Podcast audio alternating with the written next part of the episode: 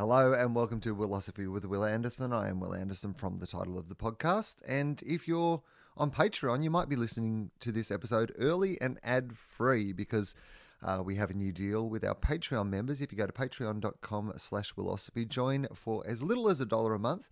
There are now 1,124 patrons on that page uh, and donating $4,319 per month. We are on a drive to get to $5,000 per month. And if we do get to $5,000 per month, it will enable us to regularly put out a brand new episode on a Monday and then a catch up episode with the previous guest on a Friday. So this week is a classic example of how that would work. On Monday, I had an episode with Jordan Raskopoulos. If you have not listened to that yet, I've been very lucky to have a very good run of guests recently. I mean, I always love the guests on this podcast, but it feels like we've been in a particular sweet spot. But this Jordan episode is a real standout, I think. So if you haven't had a listen yet, please go and check out the Jordan Raskopoulos episode from Monday. And then on a Friday, we'll do a catch up episode with one of our previous guests. And this is an example of that. So Celia Pacquola is back on the show today one of Australia's greatest stand up comedians, comedic actresses, and uh, just a great mate of mine, somebody that I love to talk to. And uh, this was just a brilliant opportunity to catch up with Seals for a couple of hours. Please check out her show, All Talk, her stand up show, All Talk. We actually speak about this um, towards the end of the podcast, but I was at the taping for her Amazon special, and I highly recommend that. And of course, her brilliant TV show that she does with Luke McGregor called Rosehaven. Uh, now, Rosehaven you can find on ABC iView, of course, on the ABC if you're one of those people who watches free to air television at the time that it comes out. Uh, but I tend to watch it on ABC iView uh, on the catch up app that the ABC has. And I think that uh, Rosehaven is funnier now than it has ever been, uh, a better developed show than it has ever been. I've always loved the show, and again, Seals and I get into this during this chat, but uh, we recorded this about a week and a half ago. Uh, so just to put a little timestamp on it.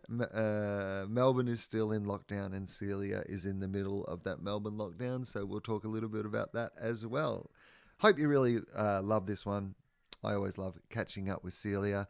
Big thank you to everybody who's supporting the show on Patreon. And of course, a big thank you to you guys if you're not supporting the show on Patreon as well. You're just a listener. Maybe you tell some friends about it. Maybe you pass it on. Maybe you rate and review it on the apps. All those things help. And I know that this is not necessarily a great financial time for everybody. So if you can't afford to support the show in a financial sense, then just support it in your listening sense and you're passing it on sense and you're telling the person who was on the podcast that they did a really good job sense. Uh, if you like any of our other shows, you can go to tofop.com. Now, if you hit me up on Patreon, I will respond to every message that I'm sent on the Patreon page. But if you want to send a message to the podcast and you're not on Patreon, the best way to do that is go to tofop.com. Uh, there is a little feedback form on our website. So there's a, uh, all our shows there Tofop, Fofop, Philosophy, and of course, Two Guys, One Cup, our AFL adjacent podcast. So basically, we're going to try to put out five days of Tofop entertainment per week. So Monday, brand new philosophy. Tuesday will be a Fofop. So next week, um, Fofop is back for episode 300 with Dave Anthony. Dave Anthony returns to Fofop next week.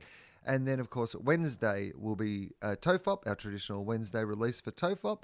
Uh, Thursday, Two Guys, One Cup, our AFL podcast. And then on Friday, a catch up episode like this one that you're listening to right now with Celia Pacquola. So that'll be our five days a week. Uh, we need to get to the $5,000 a month to be able to afford to do those two philosophy episodes per week. But we are getting there. With your support, we are getting there. And I'm confident that we are going to get there. In fact, I am so confident I've added some extra levels for us to uh, to uh, strive to get to once we get to 5000 a month so if you want to see what those aims and ambitions that i have for the show are you can head over to the patreon page patreon.com slash philosophy and check out all the levels that I have put in there. Some of them obviously dream levels that we will never ever get to, but you know what? In times like this, it's good to dream. Hope you're all doing okay. I know it seems like an empty and meaningless thing to say in the world that we currently live in. I hope the podcast is making a bit of a difference no matter what life you're going through at the moment. And uh, I think you're really going to enjoy this one with Celia. Talk to you again soon.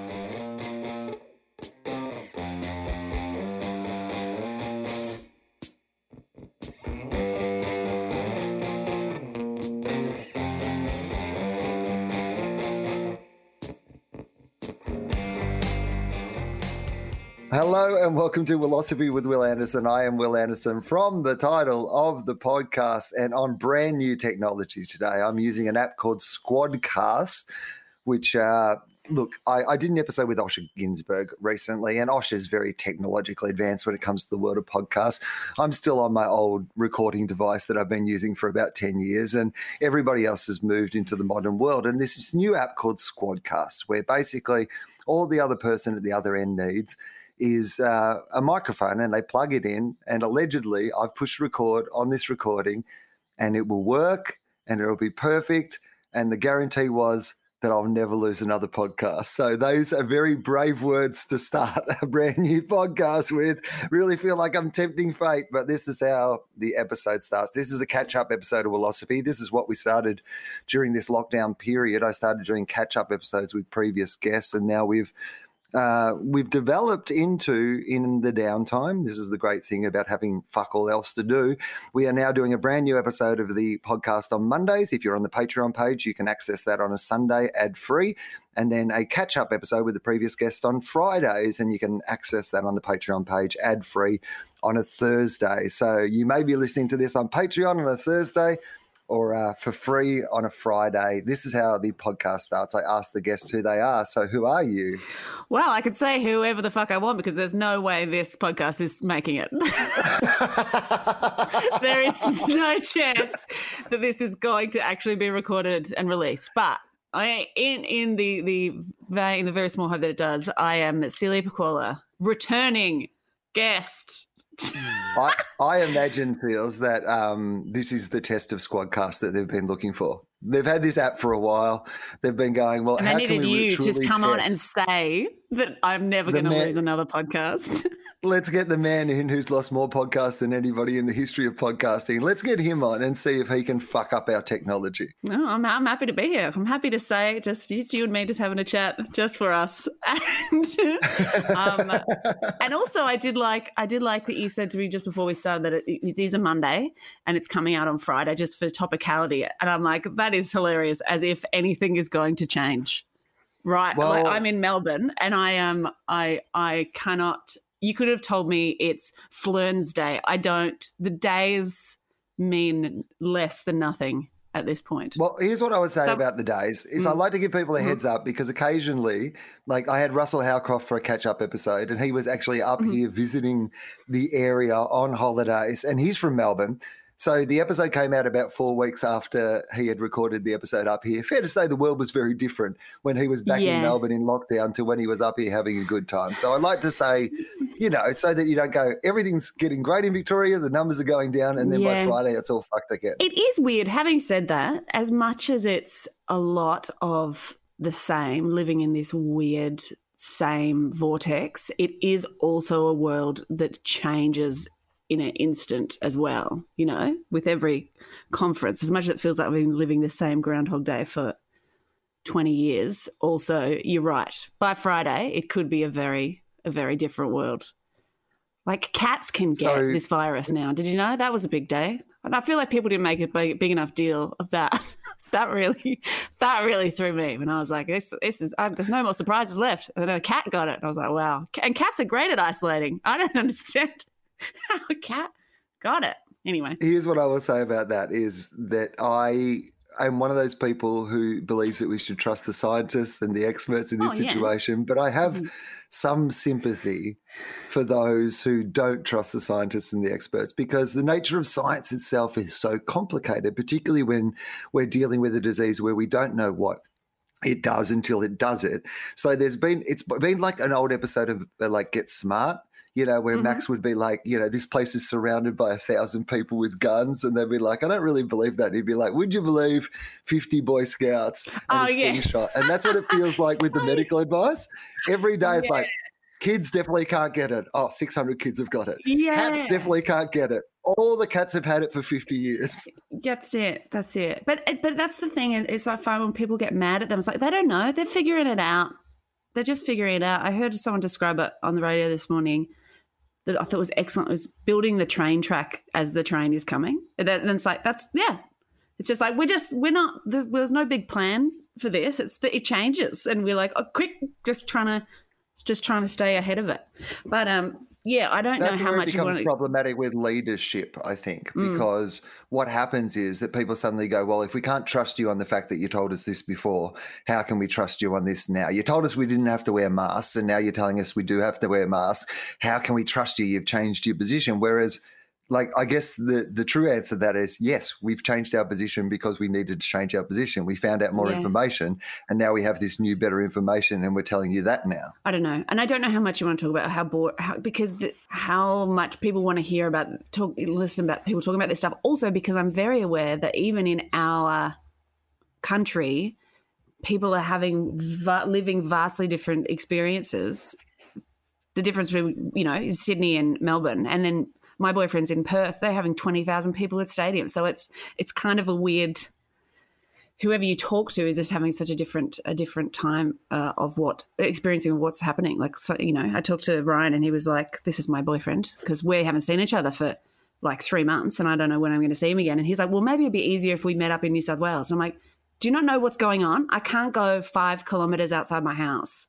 Like it feels like on the other side of the country. It's anyway." And then look, I don't know. It's just all perspective. I feel like everyone has got someone that's having a worse time than them and everyone else and you can also see someone else having a more freedom than you and it's weird It's such a, a like it is a weird experience though, and I look, I'm initially there was part of me that was like, you're in yeah, sydney aren't you uh, I'm in country New South Wales, so where I am living at the Oh, moment mate. is essentially a place that has had little to no cases, um, and people here Yeah. certainly are acting as if there has been little to no cases. Life is pretty much as normal. You know, you sanitize your hands on the way into Mm. the supermarket, but um, as I've said many times before, I would actually be honestly be happy if people wore shoes to the supermarket around here. Like, you know, that, that- that would be a good start for me. It's hard to get them to squirt That's something on their hands if they won't put a pair of shoes on their feet to go out to the supermarket. Um, but Yeah. you know, Australia as a country is having incredibly different experiences at the moment, particularly as you said, you know, Victoria, where you are, and you can't get across the border into Western Australia because I imagine if you could, there would be a part of you that might have been tempted to just go, "Fuck it, I'm going to go and spend some time in Western Australia with my boyfriend and in a place where."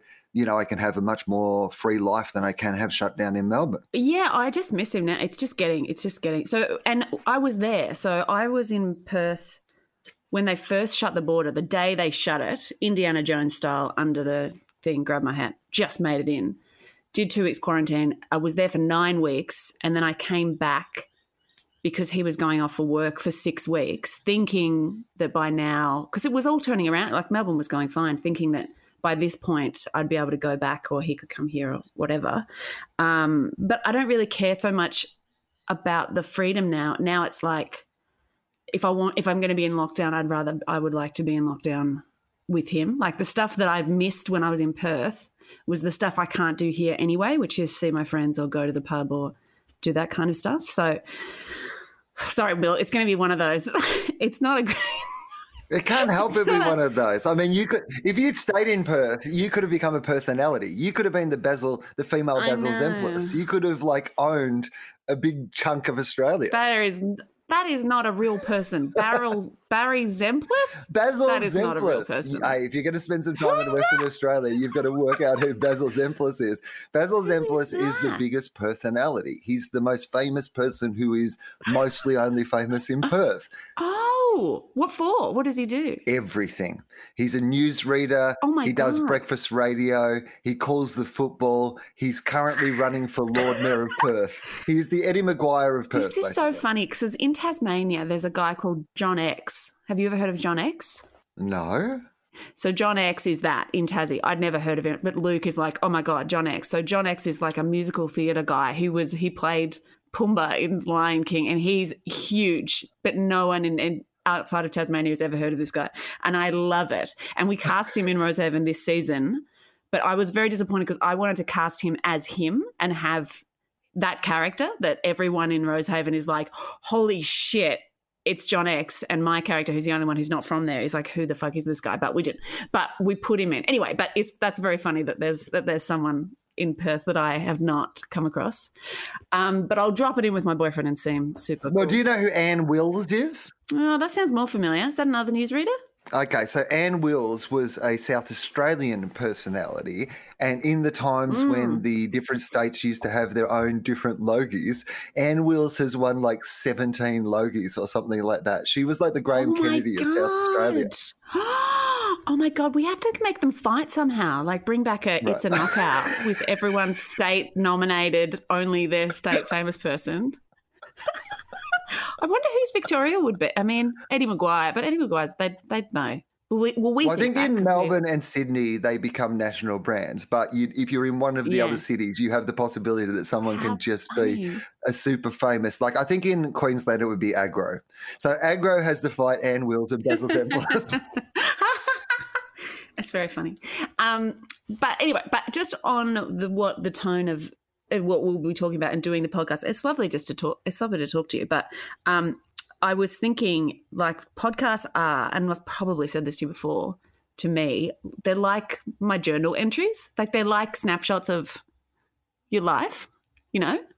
And like this one's just going to be a bit sort of sad, I think, because I, you know, I was I, before I got the phone, I'm like, going to be all positive stuff, but it's just it's a it's a tough it's a tough weird time, Okay, and so there'll be talk- a time in the future where I'll think, if this Mm-hmm. is a snapshot, then if this is a diary entry from this time, and that I love that by the way, because that's part of the reason why I'm. don't you feel that way? Well, also why I'm doing these catch-up episodes is partly because we're updating people's diaries. The idea that your perspective on the world, Mhm. you know, Mm. Not just might have changed during this time, but I would suggest has Mm. absolutely no choice but to change. We are in, and I believe Mm. I'm the only person to have called it this, unprecedented times, Celia.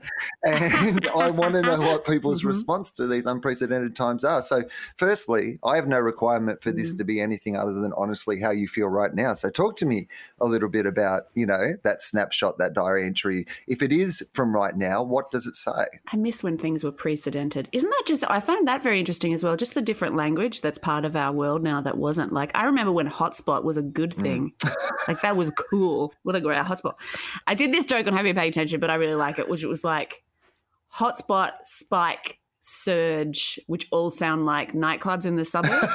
like, come on down to Surge. Ladies drink free on Tuesday Surge. Um, so what is this time like for me? It it's it's it's really varied. Uh, this because the second lockdown, I was honestly fine. The second lockdown, this this has been rough. And someone wrote this article, and I and, and it's all perspective. Everyone who says that, I, I I sort of flip between everything's fine. I'm in a very lucky position. I'm safe. I've got a house. I'm healthy. I'm working. Um, and then it goes to let me out, just panic, just real dread, panic. You know, bad, really, really bad. So it's a real conflicting roller coaster of emotion sort of time. But the, the the the difference with this second round just feels like the first time everyone was in it together.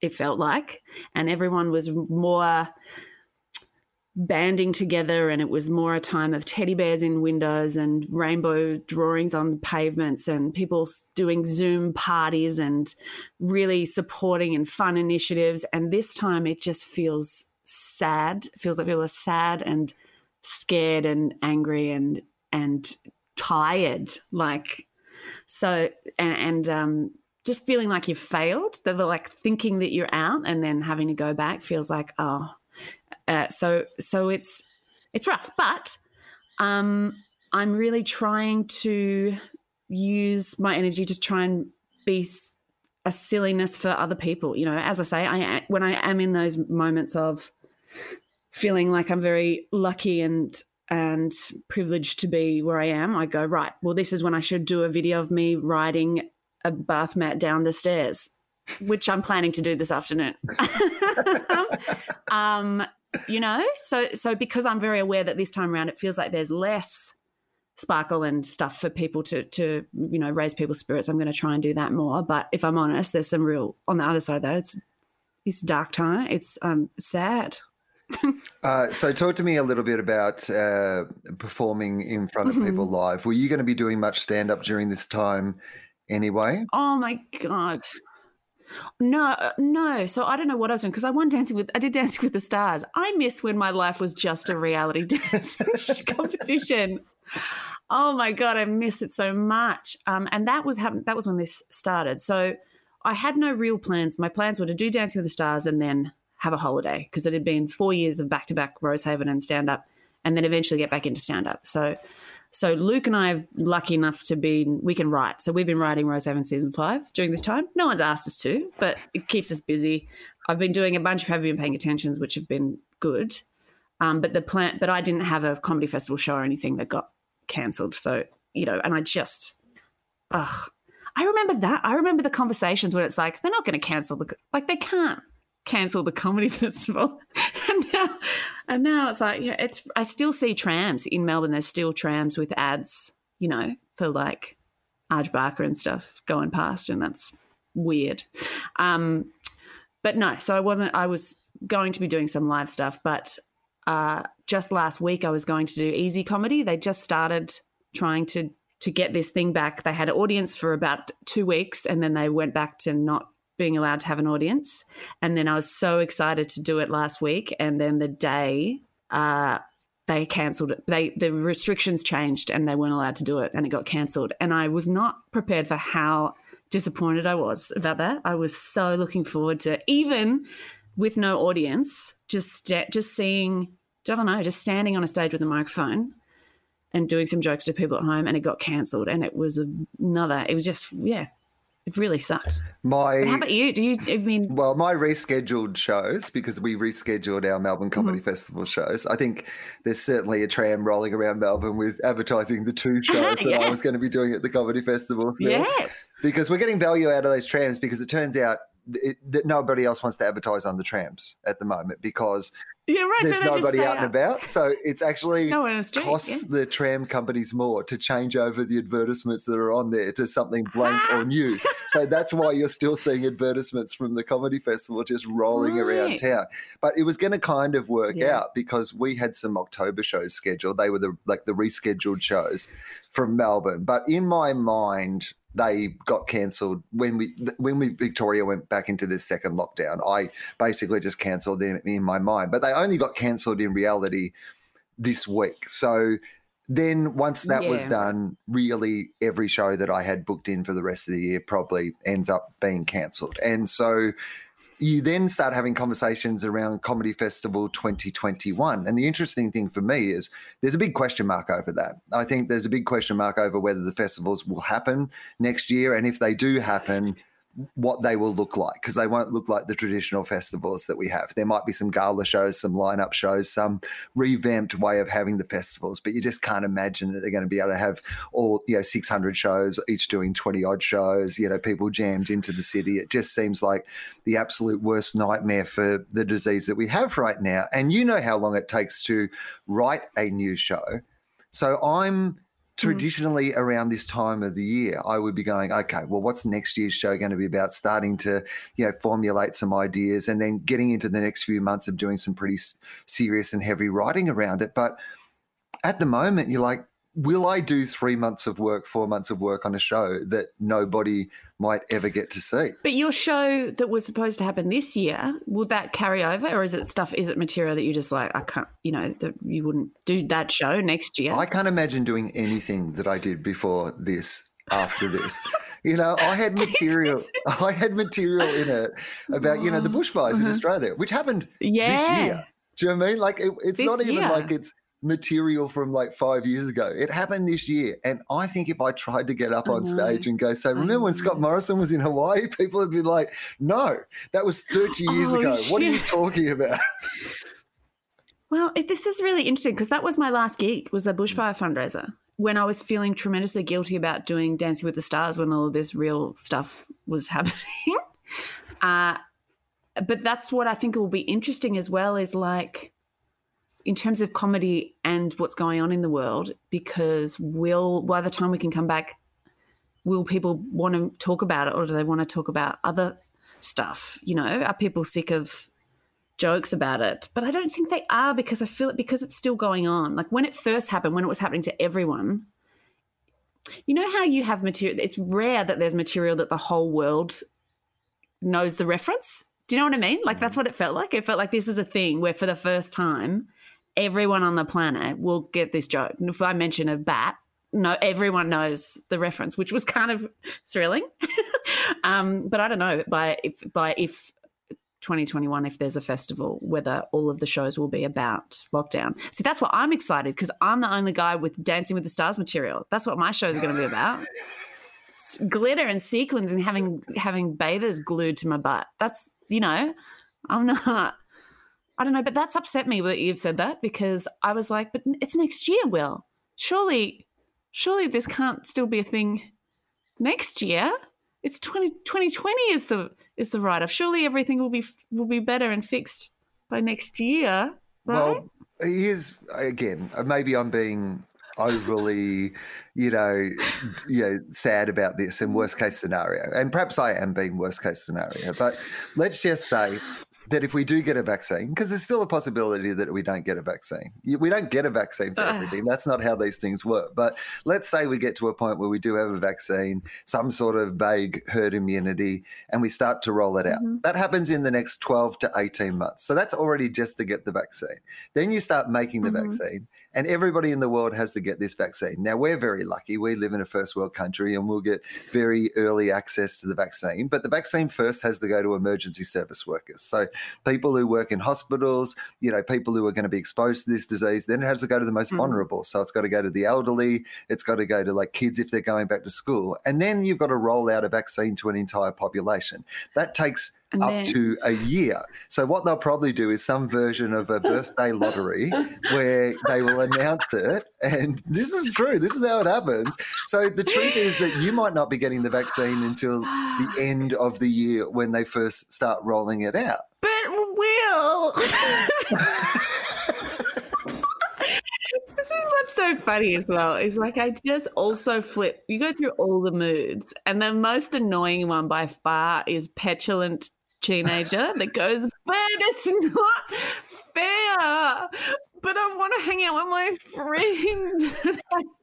I don't want to stay in my room. It's not fair and why? No, I, I understand that. I mean, the thing that I think initially devastated me the most wasn't even just doing the shows. It was that when I do those shows, when we go and do festivals, when I go and do shows, that is the majority of the time that I get to spend with my friends during the year.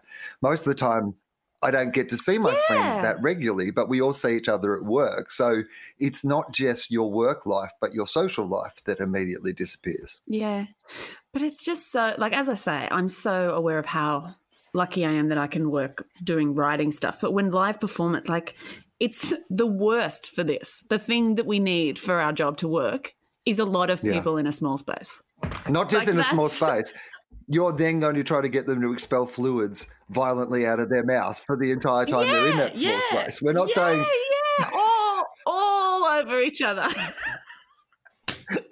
it's and in your uh, direction, just to be fair as well, for your own personal safety, a thousand people all laughing yep. in your direction. The lower the ceiling, the better. This is great. um, it's just ridiculous, and that whole thing about like comedians are the first, like with the bushfires, to step up and raise money. And the one that's the one thing we do to support other communities is all, the thing we can't do for ourselves. Um, so I just I really feel for you know people who were that the live stuff. I don't know. I don't know how they're getting through, and you know. Uh, with the support packages and whatever the government's doing. I spoke to Sarah Hanson Young and I'm like, Sarah, save us. I'm so glad she's in there fighting for us, trying to get more money for the arts and support for the arts. Yeah, the support for the arts thing is one of the because the package hasn't, you know, the, the arts isn't going to see any of that money per month if they do, and I just think that is completely terrible thinking because right now you have so many artists trapped in environments where you said like you've had the capacity to do writing during this time there are a whole bunch of different artists who probably have the capacity to be working on projects if they were given the right equipment or right support or right, you know, mm. explanations online about how they, they could slightly pivot their business to adapt to these circumstances. That should be money that's being spent right now on the artist, Mm. not the idea that it's going to be spent in two months or three months or six months or 18 months from now. Yeah, and supporting um, the industry, like putting quotas on the streaming services, so that if we are working on writing stuff, that when we can come out to make things, that there's money for us to make it in this country because we're very good at it and there's a demand for it and it's just win win win win win and I don't know why they're not doing that.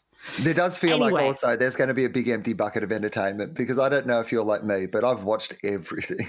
I just every time there's a new show that pops up on one of the streaming services, I'm like, I guess that's what we're watching now because we've watched everything else. Because we've watched everything in the world. What have I been watching? I'm reading. Uh, I'm I'm shopping online a lot. I'm currently talking to you from my area of gadgets that I just have feeling. I'm sitting next to a puzzle and some candles, a lot of candles, and a air purifier and a paint by numbers. And I've got a cross stitch coming in the mail today.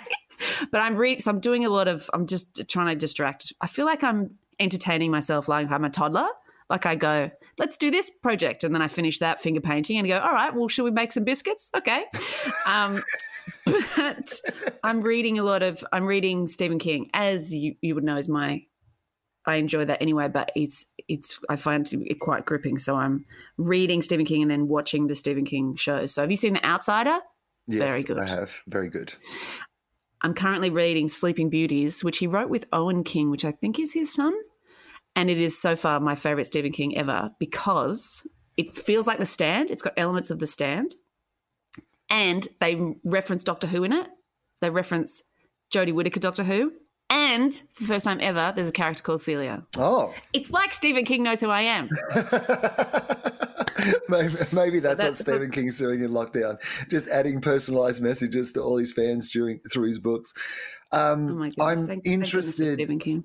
You mentioned Dancing with the Stars because I think Oh, you had a very unique uh, insight because you, you did. It, I remember during the season, you guys were dancing in front of you know audiences and crowds and stuff, which is the way that that show works. And then during the season of you doing that, if I'm not wrong, you ended up by the end of it not being able to do that because of COVID. Yeah, it's it was amazing. It was like I, it just feels like we're living in. I mean, I read and watch a lot of science fiction anyway, but it really feels like that's what we're what we're uh, living in. And I th- I thought it was made amazing television, and the ten people who watched it agreed with me. I think. um, because like no one wa- no one watched no one watched it but it, i'm so glad to have been a part of it it's the only reality show i've ever done because and would ever do because it's genuinely aspirational and inspirational and fun and you want people to do well and it's about people succeeding and it's family fun and it's sparkly and silly and that right um so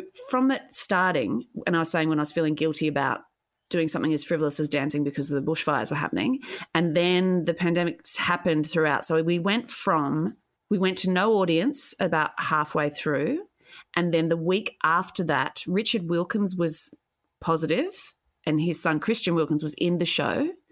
So they got tested and quarantined. So they performed a live foxtrot on the roof of a quest hotel they danced around a barbecue, watched by people on their balconies, which was just amazing.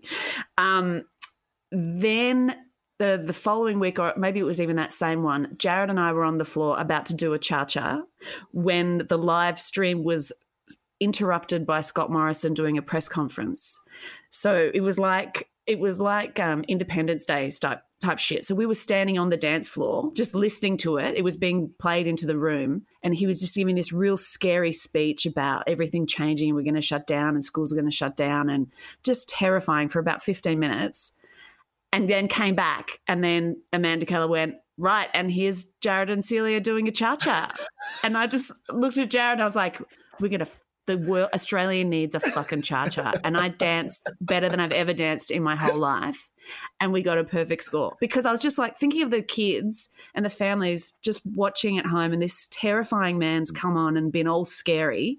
And I was like, Jared, we need to fucking shake it for the kids now. And it and it was so it was just surreal. And then every day we thought it was gonna be cancelled with the restrictions got tighter, less and less people allowed, more people spraying cleaning stuff and uh, in the end, they skipped a, an episode so that we could finish it. So I'm glad we were able to finish it, but it was just bizarre that that the dancing became more and more important as it went on. Like in the beginning, I was like, I feel dumb doing this. And then by the end, I was like, people need an hour where it's not terrifying. And it's an hour of me talking about getting a wedgie with Claudia Karvan and wearing pleather and doing a flip. And um, yeah, it was bizarre. This really is weird. I've been uh, probably unnecessarily self deprecating about the inessential role of the arts during this time. You know, the joke being that as soon as they needed essential industries, they were like, well, we don't need you clowns. Yeah. Shut up, you fucking circus. Get in your car and drive off. Yeah. But the truth of it is, laughter's not the best medicine. We've tried it, it does not work. Fuck off. so I think that of course you know it's it's a joke but also what you're saying is really underlines the roles that the arts have in essential working during this time because we talk about the impacts on people's mental health. We talk about the idea of being trapped in these houses trying to find distraction. So many times the distractions that they find to keep their mental health up will be things that are created by artists for these times. And of course what you said was yes, you can't. I mean, no one needs you out there holding a hose. You know, as Scott Morrison said, I don't hold a hose. No one needs you out there holding a hose either. But they do need you on television trying to, you know, entertain them and lighten the mood and, you know, distract them from these really serious things that are going on around them. Yeah. And I'm the same. Like, we, we don't very self deprecating, that kind of stuff. But honestly, from the message, like from firsthand experience, the messages that I were getting were so just how important it was. Just little, just people being like, this helped me today. This, this, this, and happened today. But just to watch this, it's the same with Rosehaven. Like, it's worked out that's actually come out at the the really great time because our show is a, a safe space you know, for want of a better word, nothing in Rosehaven, no one in Rosehaven has ever read a newspaper. It's all silly. It's contained. It's it's complete escape um, and a comfortable place, and that it really does in a very small way, if it helps a little bit, someone a little bit for a bit of time, that is important without being you know, I get it. We're not, yeah, holding the hose, but I do think it is important. And also with Dancing with the Stars, and I'll say this because I'll say it as many times as possible, because I won, I got to give $50,000 to my charity, which is Safe Steps, who are a, um, the emergency response service for women and children experiencing family and domestic violence in Victoria but they also run 1 800 RESPECT, which is the national phone line, right? And they're, they're there right now, still helping people, women now. Because can you imagine? That's what just breaks my heart. Thinking about how hard I'm finding it when I'm totally safe and fine. If you were in, if you were trapped, if you're in lockdown, in, in an abusive relationship, like in danger, and just how much of a horrible situation that would be. So that was also great to that show to be able to get the word of that out there because a lot of people don't know it exists. Like I didn't know that there's a step between nothing and the police that there are services like that that you can call and and finding ways to different ways to get in touch with them because if you're in lockdown it might be harder to get out to a phone or that kind of stuff. So it is important to be out doing stuff as much as as much as I was thinking about this as well, as much as I was thinking of that, you know, on an airplane when they're like, you know, tend to put your own mask on first before you help children in terms of mental health stuff. Like I've been thinking about that where I was like, uh, it's a bit of both for me where I'm like, I need to be okay to help other people, but it, it's still to tr- go in and out of that. Like I, I'm still, I'd still rather try and put out little things in between. But then some days I'll go, do you know what? I can't. I just, today I can't today I need to just, you know, hibernate. I, th- I think being in service of others is an incredible like thing. I think the joy and you know life satisfaction you can get out of being in service of others, of helping others, is incredibly important. But the truth of it is that you can't help others unless you're helping yourself first, right? And I think yeah. that those two go hand in hand.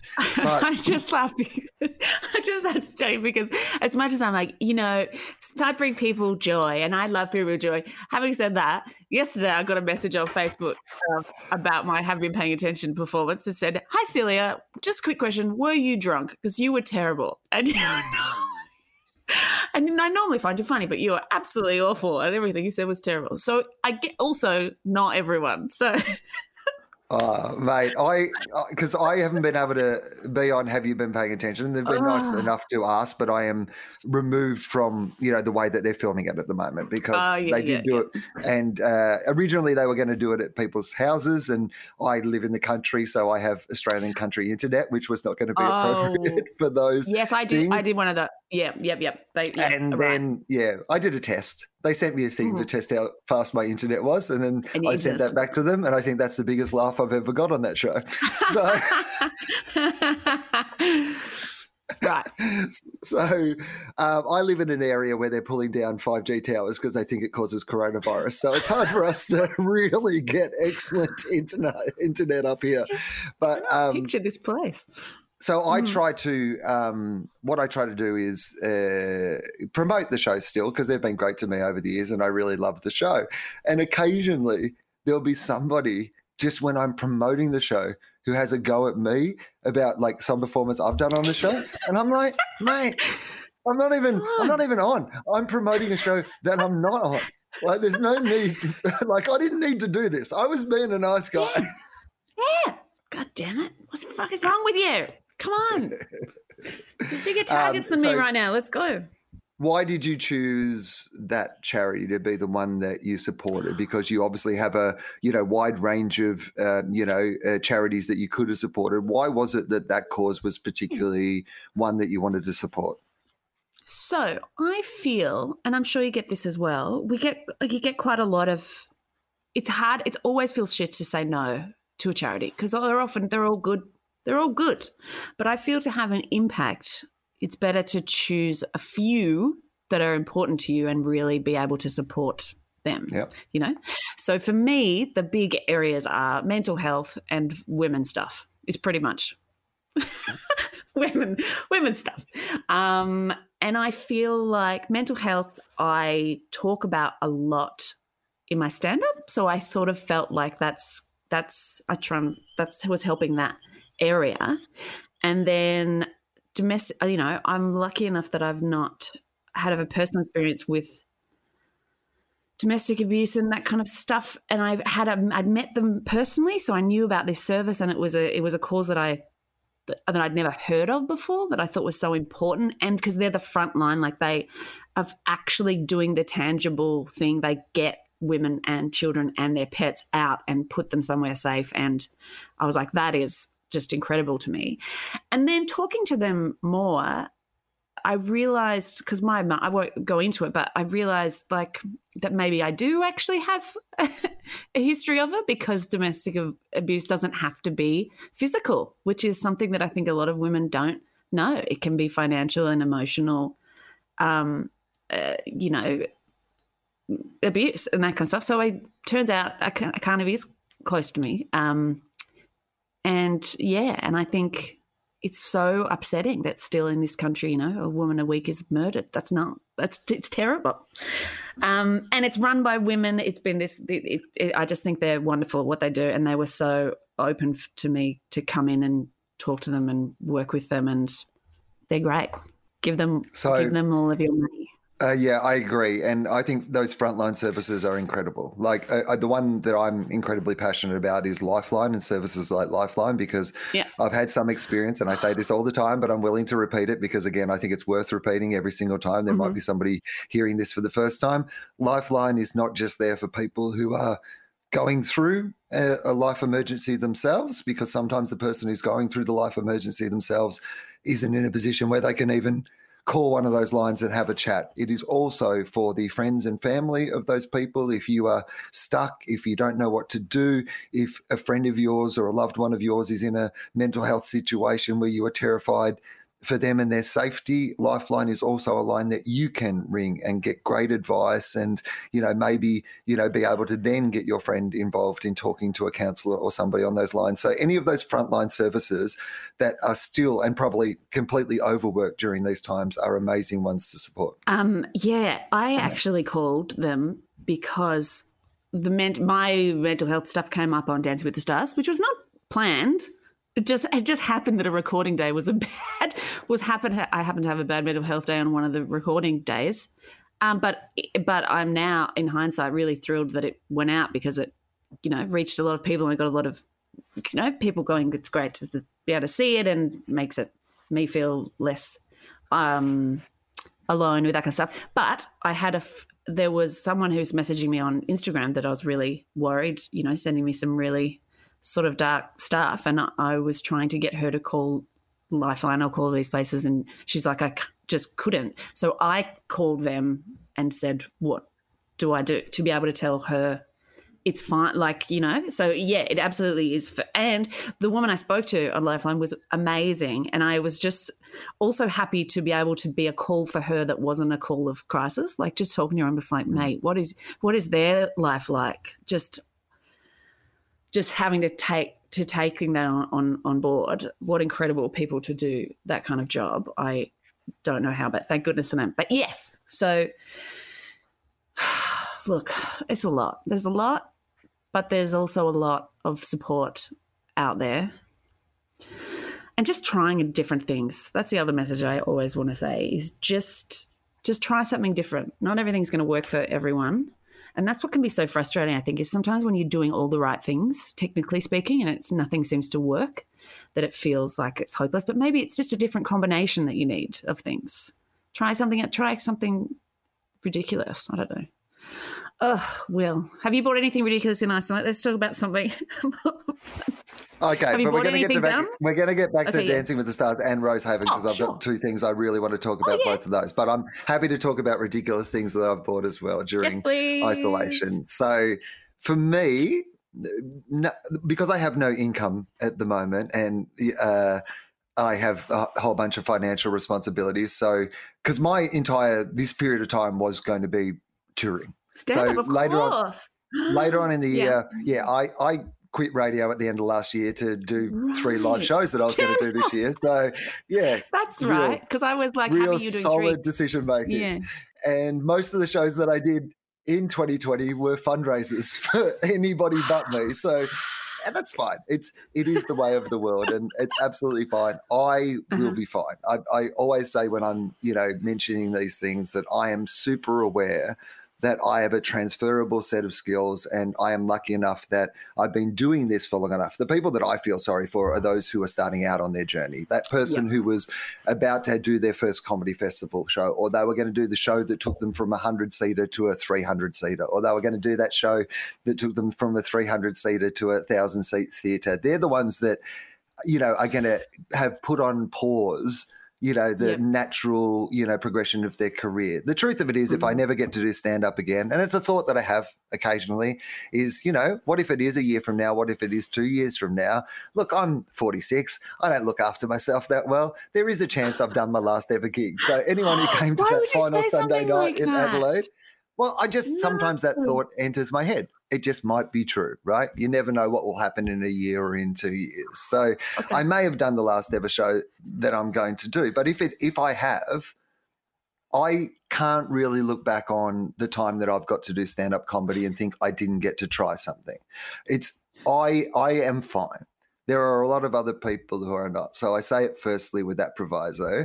But mm-hmm. secondly, it has just meant that I've cut down incredibly on spending. You know, I'm in a period mm-hmm. of time where I you know, have little to no income other than government support at this time. And so I'm not buying anything particularly frivolous. In fact, the idea mm-hmm. of buying frivolous things is not really, but I've bought some things that are meant to be not frivolous that have been frivolous just because I haven't used them yet, if that makes sense. So um, for me, it's exercise equipment because so I was going to a gym for my back called Kaiser and it was amazing. It was under this rehab thing. It was mostly me and old people mm. or me and people who just had operations. That was basically the vibe of the gym. Right. You could go in your street yep. clothes. You weren't going to sweat yep. that much. But it was really great for me. right. It's not something that's obviously mm-hmm. available mm. during these times. And for me, the thing that's really been neglected during this time has been my health and my fitness. Like I've dealt with all the other things by just completely cutting back on health and fitness. So that's fine for a few months, but it gets to a point where you're like, oh, I've got to do something about this. I've got to do something about my health and fitness. Now, one night I must have decided that I was going to buy those exercise bands, you know, the ones that you can use your own body weight to do Yeah. exercises around the house.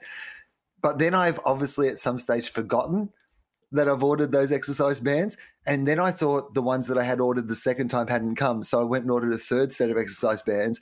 And then they all arrived at once. So now I have three sets Oh my of exercise God. bands. I've, I've hung them up outside. There's like three nails on the wall, and the three various sets of exercise bands are there. Uh, at this point, still just build a couple of slingshots. still unused. Just have not been used at this stage. Not one of those three bags of Three exercise. times? How did you manage three times? Like twice? I go, I go all right. Three times the same thing. My goodness. Well, we're doing. So we've got weights now. In the first instance of the lockdown, it was impossible. Like that was panic buying. Was trying to get any kind of dumbbells was impossible. But now slowly we've got enough. Um, my flatmate and I do Fitness XO, which is so great. So they were a place that I used to go to physically. They're like a HIIT class. You're like 45 minute, you know, high intensity, but it's different every time. But they've gone online and it's really cheap. It's like 40 bucks a month. They do a new video every day and all the old ones are still up there. And it's it's good. We do it in the living room. We take turns. We bought some like like play equipment mats to put on the car. Like it's ridiculous.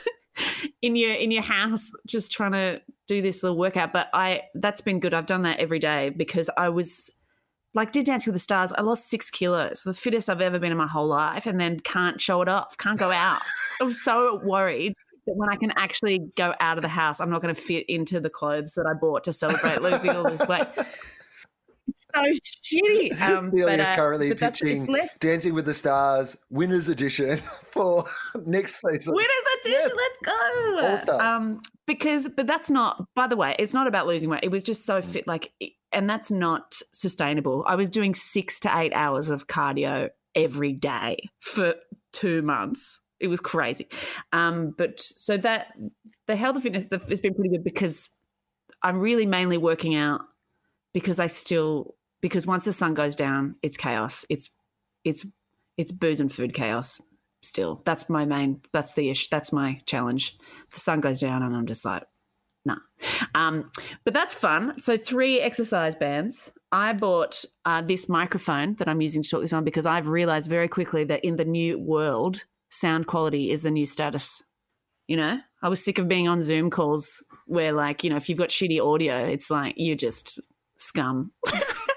Well, it's amazing how quickly you'll change your mind on things because my one rule that I had for this show was I always did it in the same room with somebody. That was, uh, you know, it's a it's an Uh-huh. interview Oh, conversation. and so my one rule was like you've always got to be in the same room. And that's Oh, why during lockdown I started doing, you know, previous guests because I thought, well, at least we've previously been in the same room together. So Yeah, we already yeah, have that yeah, intimacy. Oh, now all bets are fucking off because I can't be in the same room with anyone for months. So guess what? No. Turns out my rule was wrong and I completely changed it straight away. Do you know what else I've been doing a lot of? I don't know, but this is a really good time to just get in touch, to just ask people for favors because no one's got excuses. Like you can't say no. So I've been doing a lot of birthday shout outs. like a lot of Instagram messages going, Can you send a message? I crashed a birthday, like a 12 year old's birthday Zoom. It was a terrible idea. Never do it if they ask you to do it. Her mum was got in touch with me. Was like, she's such a big fan. We're having a birthday party, and then I turned up, and there was like 15 people on this Zoom doing a quiz about this girl that I'd never met, and I just hung. I was just there for a bit, and then went, well, bye. it was a disaster. Um, but yes, that's what that's that's that's been keeping me occupied as well. Okay. So I'm going to go back to Rosehaven if we may. oh yeah, yeah. Uh, so Yeah. I think this current season is like, I mean, you know that I'm such a fan of the show. I think it's Oh. such a great show. I've always absolutely loved it. And I think part of it was, you know, growing up in the country in a small Oh, town that reminds me a lot of Rosehaven. But I think you did it, I've said this before, but I think that you've done an incredible job. Uh, of honoring the quirkiness of those sort of communities without making fun of it. And I think that's an incredibly difficult thing to do. And so I've always thought that was great about the show. But secondly, I think that it's only gone from strength to strength. I, I feel like this current season is the funniest it's ever been, and it just feels like it has an ease to it that, you know, I mean, I think that that's the nature of you know the amount of episodes of a show you make in Australia. Realistically, you'd just be getting towards the end of your first season. I know. You know, it's too funny. and often there's some great shows that you don't watch the first season of in America. You know, Parks and Yeah. Rec, you can miss the first season of that. The US Office, I'd suggest you skip the whole first season yeah. of that, and you're really only up to that amount of episodes. So there is Mm. an ease in the show now that works, I think, incredibly. But I think that there's something that's even more powerful about watching it during what we're going through is that if I have a sense of what is the best of us out of what we're going through. And what we need more than any other quality in humanity is that that sense of building out of smaller communities forming a community and then building out of that community. And i think that right now that show like you said no one there reads the newspaper. It feels like it doesn't matter what's happening in the rest of the world. What matters to the people of Rosehaven is the relationships between the people in Rosehaven. And they're not all going to get along. Then they're going to be incredibly diverse range of people. But because of the nature of this is the community in where they live, they have to find a way to live and work and exist with each other and i think there is a incredible lesson in that for what we're currently going through in the state of the world so talk to me a little bit about that That's beautiful. Thank you. That's really lovely. I'd not thought about it like that, but yeah, I guess it is. I mean, I guess Rosehaven in its way is in lockdown. Like it's a bubble. Mm. It's in. It is a bubble. The people are stuck there, and the problems are smaller and smaller. Um, Even the lovely. sort of, you know, the mainland stuff, you know, the idea of it being in Tasmania, the idea that people, you know, really, it feels like to that community, the idea of going to the mainland of Australia is the way that we feel about going interstate during lockdown. It's always had that sense of Yeah, a community yeah. in lockdown. Yeah, um, but which we that we had the most beautiful review, which is what I was saying. Like it has worked out. The timing's actually come out perfectly. So it was supposed to go to air like three months ago, but it got pushed back because they made the Ray, you know, the at home. Hmm. Anyway, but it turned out the first episode came out the day Melbourne was announced it was going back into lockdown. And it was such a treat going on every every interview I did that day was the news people would be like, Thank God you're the first story that is not terrible news. I'm like, don't worry, guys, we're here. We're gonna say, um, and we got a really beautiful review um, from a guy in Texas, which was talking about exactly that about why right now because it is about it's a bubble and it's a it's a holding pattern and it's this safe little place. But I hadn't thought about it in terms of needing to build communities, but I guess it is right. You and I, like for me, like on a very small scale, like me and my flatmate, we've had this conversation many times that we need to be strong because we're all we've got in our house. And when we were at stage three, it was slightly bigger. Our friends live across the road, and there was our bubble of like five, and Luke is up the road as well. And I guess that checking in on the people in your bubble um, all the time, and those people checking in on their bubble. So, yeah. Yeah, that's really lovely. But also on a broader extent, like I think that this idea of it's reconnected us with our, you know, that the, the local shop that you go and, you know, get your takeaway from. Mm. We understand right now that we're helping that business survive by Yeah. going and getting takeaway from that local shop. And we don't want to see that local shop disappear from our local community because we like going there. So we understand that if you are able to go out and buy something, it's better to go and buy something from that local shop than it is from, you know, some big multinational that doesn't, you know, And really care. And I think that and I think right now, sometimes you just really want to open someone else's package. So that is a reference to episode one, where a package turns there's a package that does not belong. That is that was like looking into the future. Who knew how important packages were going to become? Um, but yeah, it, it really it really is. In Rosehaven's always been a place where there's one there's one of everything. Like that was one of the first ideas of the first season was there's one um, butcher or there's one there's one butcher. If they go out of business, then there's no butcher. And you're like, we just can't have that. And I love the idea. You'd know from small towns, I've always loved the idea of combination shops. Like the milk bar is also the video shop, is also kind of a chemist and that that kind of stuff, taking on different roles. And um, a lot of acceptance because you have to, you know, it's that small towns are often like the most um, inclusive of everyone because you just have that's who you've got.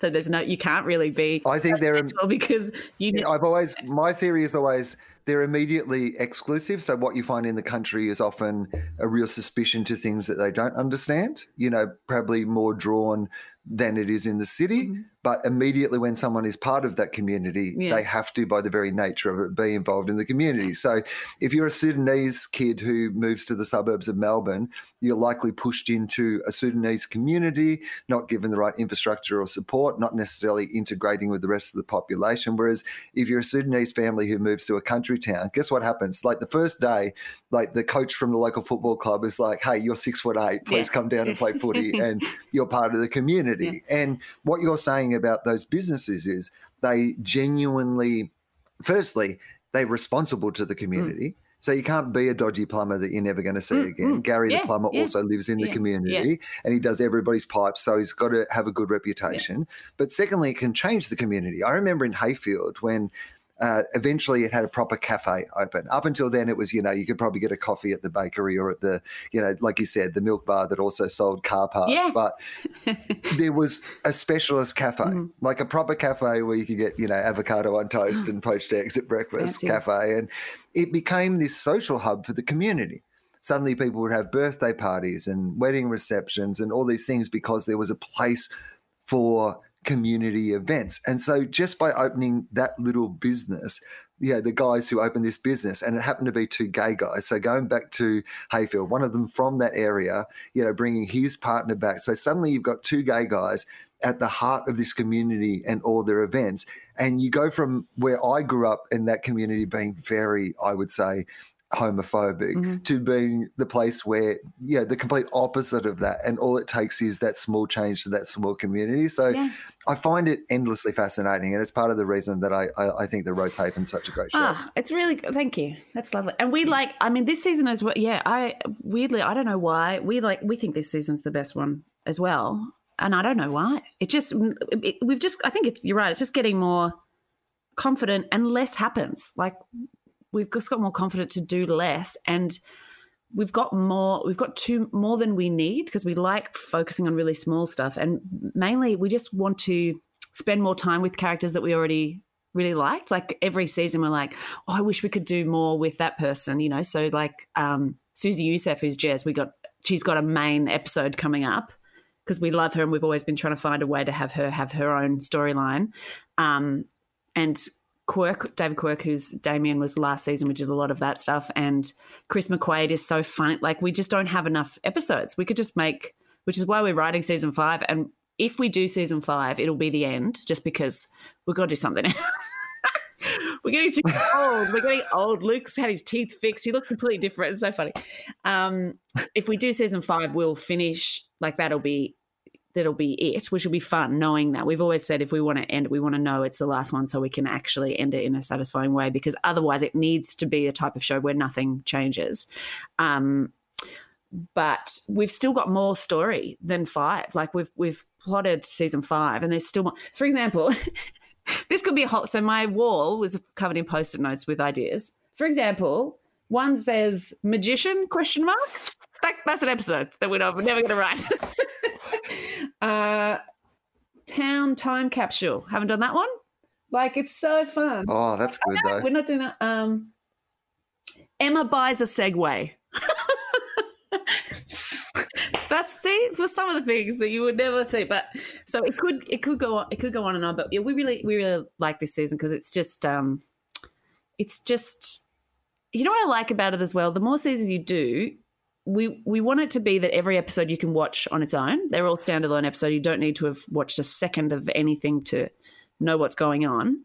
But if you have, it just grows the relate. You get to know the depth of like Bruce, who's Daniel's bully. Their, their relationship has not changed from the first episode from season one, but so much has happened. And if you know their backstory, it just builds on, which is what happens in a small town, as you know. Like, like it just your your relationships just have all of this history and backstory now that you carry on into all of your interactions and um yeah so we're real, we're real proud of it and we're really happy that it's you know bringing people some little bit of little bit of joy um although i did hear because i listened to abc radio in the morning very awkward they started talking about rosehaven on the radio and i was like oh my god oh my god, Kelly was. I'm like, they're talking about, they're talking about. And the person was saying, love the show. Find Emma's character very annoying. Luke's character is great. I found everybody annoying. And I like threw my headphones across the room. I was like, ah! ambushed. But I don't think she's annoying. She's not Oh, annoying. is- she's fun. Yeah, but she's also a bit annoying. Like that's kind of the point, right? Is like What? Well, I mean, Yes. look, I mean, that is that. Well, she's at least meant to be annoying to Luke's character, you know, or To yeah. his mum, or to, you know, probably what they're picking up is that often she is the, she's the uh, inciting factor in things because Luke's character it's is more passive. She is the, she has to be the one that if there is going to be some sort boring. of plot line or storyline. Boring. No, that's boring, that, that's not it at all. boring. You need sometimes someone to light a fire to be obsessed with finding out what's in the package. Whereas if everybody's like, "No, we shouldn't look in the package," then you don't have an episode. and then no That's- one looks in it. right? Boring. Whereas if she's Um, excited about would- looking at a package and annoying everyone about being able to look in the package and find out the package, you need somebody to be driving whatever action or storyline there actually is. Oh yes, uh, completely. I look, I know, and everyone's entitled to their opinions. And then other people were calling up and saying that they find his character annoying and my. Anyway, it, it just kind of bugged me. I didn't like the conversation. They're not. It shouldn't be. It shouldn't be who do you like better. The the whole point of the show is that that's a team. Is that they're a team. That it's not about. Yes, but the point of the show, what, what you want, what you think the show's about, it becomes not your business know. as soon as you make the show and show it to other I people. know. Then it's what they think about the I show. know. And they're allowed to talk about whatever they want. And the mistake you make, and I mentioned this because I did it recently, was I was trying to uh, hook up, we've got a new website. And I was trying to find some Mhm. information for our new website, and the only place for me to find that information was to go to the um, uh, just the uh, the uh, the podcast app on my phone to look at Uh-huh. philosophy episodes because I wanted to find out some dates around things. That was basically all I did. So I had to go right down Right, to the bottom of the list of episodes to find out, you know, the date that I needed to find. And right near the bottom is where they have the reviews of the episode, episodes on iTunes. Now, I am not a person who ever re- reads the reviews on iTunes. Just have a real policy of like, that is not for me. That is for the people who listen to the Mhm. show. They can like it, they can not like it. I don't have any bosses. Re- reviews are only important to your boss. And I am the boss of this podcast. So if somebody says, hey, will you talk too much on the podcast? Fine, go and find another podcast. This is my podcast. Yeah. I'll talk as much or as little as I want. Some people like that, some people won't like that. But I don't have a boss. There's no point to that review. Like I am the person who decides what we do on this on this show. So I don't read them. And I was intoxicated by, of course, this is what happens. You know, I'm in this time, not getting much validation, I, I suppose, get- I guess was what it was.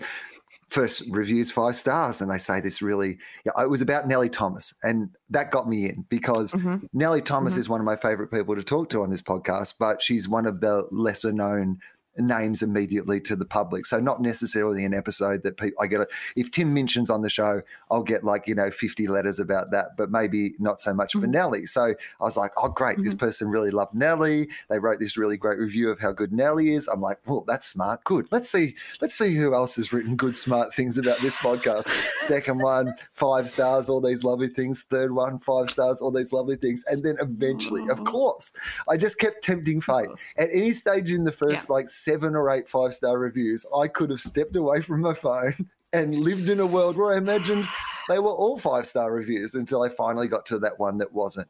You're not meant to watch that stuff. The minute you hear them talk about Rosehaven No. on the radio, you're meant to turn off the radio. It's it's why No. I love the TV show Gogglebox. It's the most unlikely thing that I would ever love. When I first heard of the idea of Gogglebox, I thought this is the worst idea for a TV show of all time. I refused to watch it. It turns out it's my absolute favorite show in the world. During lockdown, we've been watching old series of like a, a UK Gogglebox. we watched the entire Uh-huh. series of uh, they do a all star UK Gogglebox. We didn't know who any of the fucking stars were on it, but we watched all of that as well. And we've been doing back episodes of the Australian ones. But when we do back episodes of the Australian ones, it's always with trepidation because occasionally they talk about Gruen. And I don't want to just stumble Mm. on an episode where my favorite characters who I love commenting on any other show are suddenly fucking commenting on my show. Yeah, that is a risky. Why do you like that so much? I don't think I've ever watched a whole ep- a f- whole episode. I, I can't tell you why exactly, but there's something about it that I find incredibly compelling. And the more you watch of it, the, the more you love Yeah. of it. Like we have our favorite families, like you know, we we we know so much about them. Like you get obsessed with the littlest things. On the on the British one, there's these two sisters who've been on it forever and you know they've grown up as from being these kind of like you know traditionally sort of hot young you know i guess chav girls or like whatever they would be in the uk Yeah. but like you know to being these like you know mothers and in relationships and and they always eat the worst food like the worst food like real british like you know pies and chips and you know all this like terrible te- they're always eating terrible food. And so you're as obsessed by what terrible food will they be eating today? Or there's this brother and sister who have these incredible range of giant oversized novelty animal mugs. So like a giant snail mug or a giant like lion mug. And so then we become obsessed with the idea of like what fucking stupid mugs and how many of these stupid mugs do they have in their house and so i think it's just i don't know i don't know what it is about the show i find so compelling but i find it incredibly compelling I might have to have a look. Yeah. Yeah, I might have to. Yeah, but I know you're right. You shouldn't. I should have not listened to it straight away, but it was fine. It's one of those things as well where it's. I genuinely, and I genuinely usually don't, and I do feel like once the show's out, that it's none of my business. Um, I'm excited. You know, we've we're in the edit, so we're there's no surprises for Luke and I. Like we wrote it. We're you know we know it. We're like that's the show. If we, we feel with Rosehaven, if if if you didn't like season one, you'd not liking it now. I don't think we're changing anyone's minds. We'd like to think that people who liked it in the start would like it more. But also, it's just it, that one was just you know when it's your secret fear, you know when your secret fear criticism, like usually criticism, if you don't believe it, it doesn't hit you as much. If you're like, well, that's wrong. But when it's your secret fear, which is for me with that character, has always been annoying. Is she not, you know, being too silly and too annoying? But of course she's not. Um, But also, I think that some element of annoyance is important. Like, if people are annoyed by Luke's character, or they're annoyed by his bully, or they're annoyed by, you've got to have some, like, you know, something. You've got to have that, like, grain of sand to, you know, make the pearl, as they say. There's got to be some element of irritation in, in all the characters to a certain extent, or they're sort of boring, aren't they? also i will tell you which makes fills me with such the, the people on our show and the cast and the crew are so divine like sam cotton and um, mick davies who's magic bruce and magic didn't know each other and now they went to each other's like wedding like they're best friends and they're the most beautiful and katie robertson like it just even just thinking about you know when you watch a show and you go, imagine if they're all prick. You don't know, but I can tell you honestly, the whole cast is just so beautiful and wonderful. Even Kris McQuade, who's terrifying, but she likes the show now. Like first season, I think she was a bit like, "What is this? Is this shit? Have I signed up for some shit?" And then it actually went well, so she likes it now. So now she's like happy to be in it. Yeah, Uh, what about and some Dan- friendly okay. faces. You'll see some comedians this week as well. Oh, Greg really? Larsen does a cameo next this episode. Very funny. Yeah. So, um, oh yeah, dancing. that- how? Yeah, so Dancing with the Stars. Then, um, Mhm. I because I I didn't see it. It's probably not the sort of show that I would. You know, it's not my my sort of reality show. Um, Yeah. But w- had you watched it before you went on it? Fuck no. Oh right. it's not my kind of show either. No, I've never watched a never watched a second in my life. Um, but it's the one. As I say, it's the only one where I've always said that's the only one I'd ever do if they asked me to do it. I do it because it's if I'm bad at it, it's funny. I'm not like the point. Mm. The worse I am at it, the better it, it is. You know, um, and you get a skill and you get fit and you get to dress up and if it goes well it's the dream like it's the childhood fantasy of like you know with stand up we don't do music we don't get the the big finish and then the applause you know i don't know i did Rock Eisteddfods at school it's just lights and there's something about it where i was like someone i get to get dressed up and spun around it was a lot harder than i thought it was going to be and there was parts of it that were real shit but overall thrilled that i did it Uh, did you say yes immediately? Like, it was it a hard decision to make? So it was. They asked me to do. I almost did it the year before when Denise Scott did it, mm. but it would have been during the same time that we were editing Rosehaven, and it was going to. But then the what knocked me out is it was in Sydney, so I was like, I can't. It just wouldn't be physically possible for me to do it. And this time around, because it was in Melbourne, I was like, okay, I've run out of reasons to say no to this. So we were still editing when I started but then once the show started taping, that's all I was doing. So I was dance. It was amazing. There was some days I'd be like, I'm just going to dance now. I'm, I was in my car. I'd get a coffee, and I'm like, I'm just going to go dance for six hours. Like, and then and then, but it's so physically difficult. Like, if I wasn't dancing, I was doing recovery things because of the pain, like massages and saunas and acupuncture, and because my body uh, I'm a 37 year old woman who's not a professional dancer who was doing flips. I did a flip. Wil, I did a lift. I did the one thing that I said I wouldn't do, which was put my vagina near his face, which I did do. like they pick, you know, that's a li- they pick, like it was there. I did, I did, I did that one by the end. That was for the finale, so I saved it to the end. But they're they're very dancers. Uh, you were like you were like Australia needs this. I yeah, wasn't going to yeah. do this, but Australia needs this right I, now. I once I said use the term Australia's ass. I have Australia. I don't care if Australia needs to see my ass right now. I will. this is Australia's ass. Like me and just the memories that are, feel like a fever dream, but because there was they were filming it, they actually happened. Me and Claudia Karvan, Australian just legend. Claudia Karvan wearing outfits that were made out of a swimming cap, covered in feathers and glitter and beads, just going, what the fuck? are we doing? Um, and Chloe Lattanzi spending time with Olivia Newton John's daughter, that I will tell you about when we are not recording, um, was uh, was was incredible. And then Jared, my dance partner, like so bizarre this man that I never would have come into contact in a, in a million years suddenly is everything is my whole world. I'm spending every moment with him. And the first time i met him will i was like oh shit he hates me and he does not think i am funny. And i was like this is going to be fucked. But over time because uh, he saw I don't know, we were going quite well. We sort of developed a friendship. But that first time I met him, I was like, this is this I've made a terrible mistake. Um this guy wants to win and he's looking at me like there's no way. Oh fuck. I got the comedian. That's what he thought. The com- a comedian a comedian's never won before, Wil. I'm the first comedian to ever win it because you know what comedians usually aren't? Professional dancers.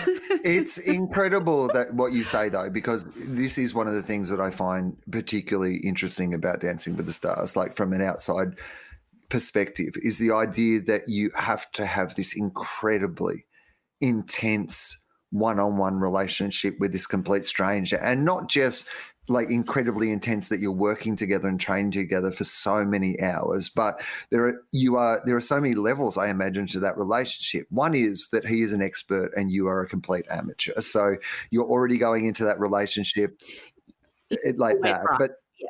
but then also you're going in yeah. to be a partnership of some kind because dancing isn't just an expert and an amateur. Like if you're going to dance together properly, you have to come to some sort of equilibrium so that you can communicate with with each other through that dancing. And then there's the third aspect of it, which is physical. There is a physical connection between you and this stranger constantly. Like that's part of dancing. You can't just dance, you know, well, I guess in, if they have to make it in COVID age, you might have to dance 1.5 meters apart from each other. But up until that point, you have to touch touch this other person constantly. Yeah. So Oh my god! I mean, there's so much, and I won't talk to you about it for too long because I'm sure it'll be boring. But there are so many things to tell you about this. Um, I will, I will start with, or just tell you about the the, the physical thing is was one of the biggest things because as much as I said I've always wanted to do it, I'm not someone who's comfortable uh, with my body. I absolutely had not occurred to me that this would be a stranger in my physical space when I am not someone. I've spent my career making people not look at my body. Like my stand up is is always about listen to what I'm saying. Please don't look at what I'm wearing. I always dress down. I'm not comfortable with my body at all. And then now there's this strange man who has to touch me all the time. And it was so confronting and full on, particularly when we had to do, and I knew it was coming. I knew they were going to give us a sexy dance because it's mm. fun, good television to watch me squirm and hate it. So it was the rumba. And um, like it was really it, it really had an effect on me that I did not like. I remember going home that night and speaking to my boyfriend on the phone, really upset, um, being like, I just, I don't know what I'm going to do. I didn't, I just didn't like it. I felt really, you know, and this is not Jared didn't do anything wrong. He was really, but we also don't have time. You just don't have time for me to change fundamentally who I am as a person to get comfortable. So we just had to move through it. But, and I didn't tell it. So I just went home. I was really upset about it. And it was really sweet because my boyfriend was preparing himself for me to call him and tell him that I'm mm. developing feelings for Jared. Whereas it was the opposite. I'm like, no, I never want him to touch me ever. it was really cute. He was like, I understand he's spent a lot of time together and it's natural if you're I'm like, no, no, no, it's it's it's awful. I don't so that was really interesting. And I'm proud of what I managed to do. But still, even watching it back, I still see I was holding back like it's still not where I'm real comfortable in that space. So that was so full on. The other interesting thing with them being in chart, like having all the answers, him being a professional dancer, and them wanting to win, is this weird. And Ed Kavalee and I talked about it a lot. They'd get like if you made a mistake, like the frustration in them just being like, just do it, and us being like, we're not fucking up on purpose. Like I want to be able to be amazing at this I'm ha- I'm trying like that kind of conflict of them going, just do it, and I'm like, I, d- I just, I, you've been doing this since you were eight. I've been doing this since eight a.m. this morning. Um, so that was really, really weird. But then also Jared was like a fucking hard ass, but he got me to do some crazy stuff that I never would have imagined that I would have been able to do, which I'm very grateful for. Not so much at the time. At the time, I'd say shit to him like, Jared, is there a chance you've made this too hard? And he'd say, Celia, is there a chance you will? I think up? that there should be a thing in Dancing with the Stars. And forgive me if there is, but there should be if there isn't. A thing yeah. where they have to do your job mm. for a week. They have a week. There's an episode where oh, you have to train them for a week. So the tables are turned for the very least. And you're like, Jared's putting together a stand up routine. You're like, well, just do it, mate. Just be funny. Oh, fuck. I would love that he did not find me funny. He very rarely finds me funny. And I find that so funny that he does not find me funny. I would just laugh and laugh. And then by the end, it was real funny because talking to Ed, because Ed and I were both in the last four, I was like, we were injured, we are falling apart. I'm like, he's so hard. I'm like, I don't think I can do this dance. And Ed's like, yeah, at this point, it's robot wars. Like the dancers are so competitive with each other. It was like, look what I can make mine do. Like we are just these, we just turn out like, look what this one can spin on its head. Like, please. So it was a huge, it was amazing experience. I'm really sad that we still haven't. At some point, I would like to have a Mm. reunion and a debrief like because it, it ended it it ended and then like the next couple of days later I was in Perth. I've seen Jared once. I came back and when we could see people um, but he's in Sydney he's in Sydney now. But yeah like I want to just have a, a wine and a debrief and I just want to hang out with Claudia Karvan, pretty much. She's so cool, Wil. Oh my god, I love her so much. Uh, what is what was the best thing that you learned about yourself doing it? Oh, um, what did I learn about myself? I don't know. I don't know. I like I liked having the structure of it. I liked that it was a every day was working on a thing you know you got the reward i really enjoyed seeing the progress. The physical the strength like the physical changes and feeling strong and i just kept turning up. I think i liked that.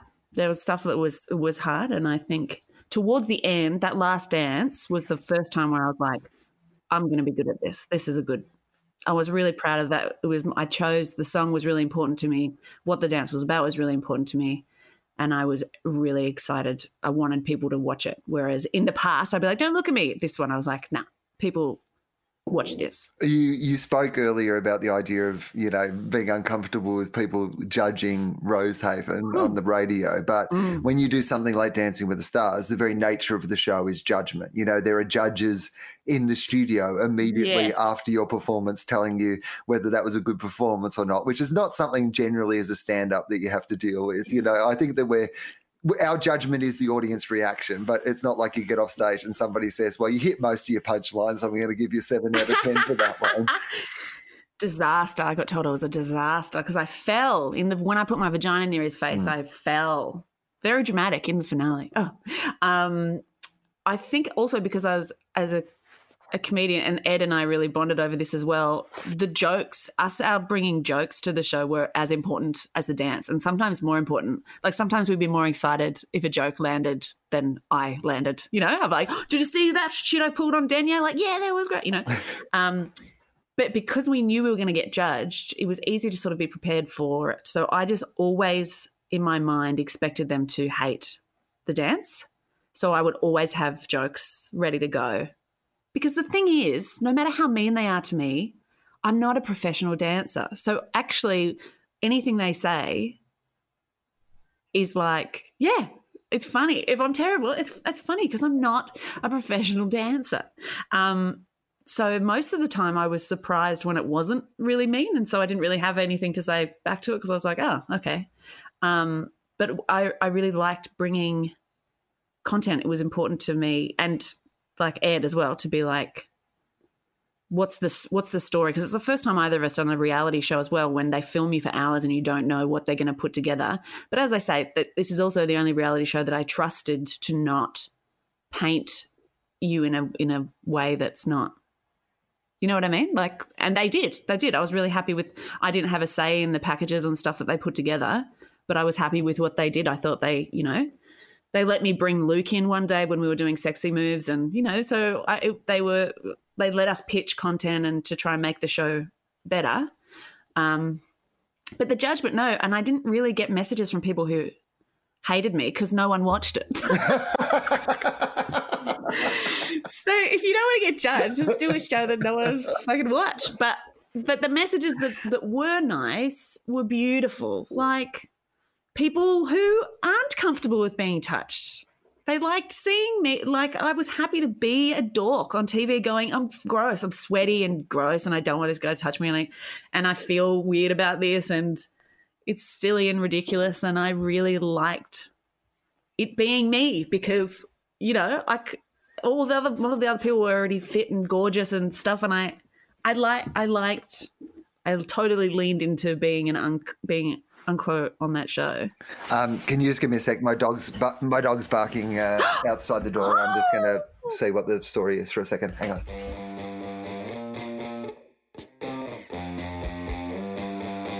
Thought, thought we were going to have a dog in the podcast, but no desire to come in here. Ah! No desire to come in um, here.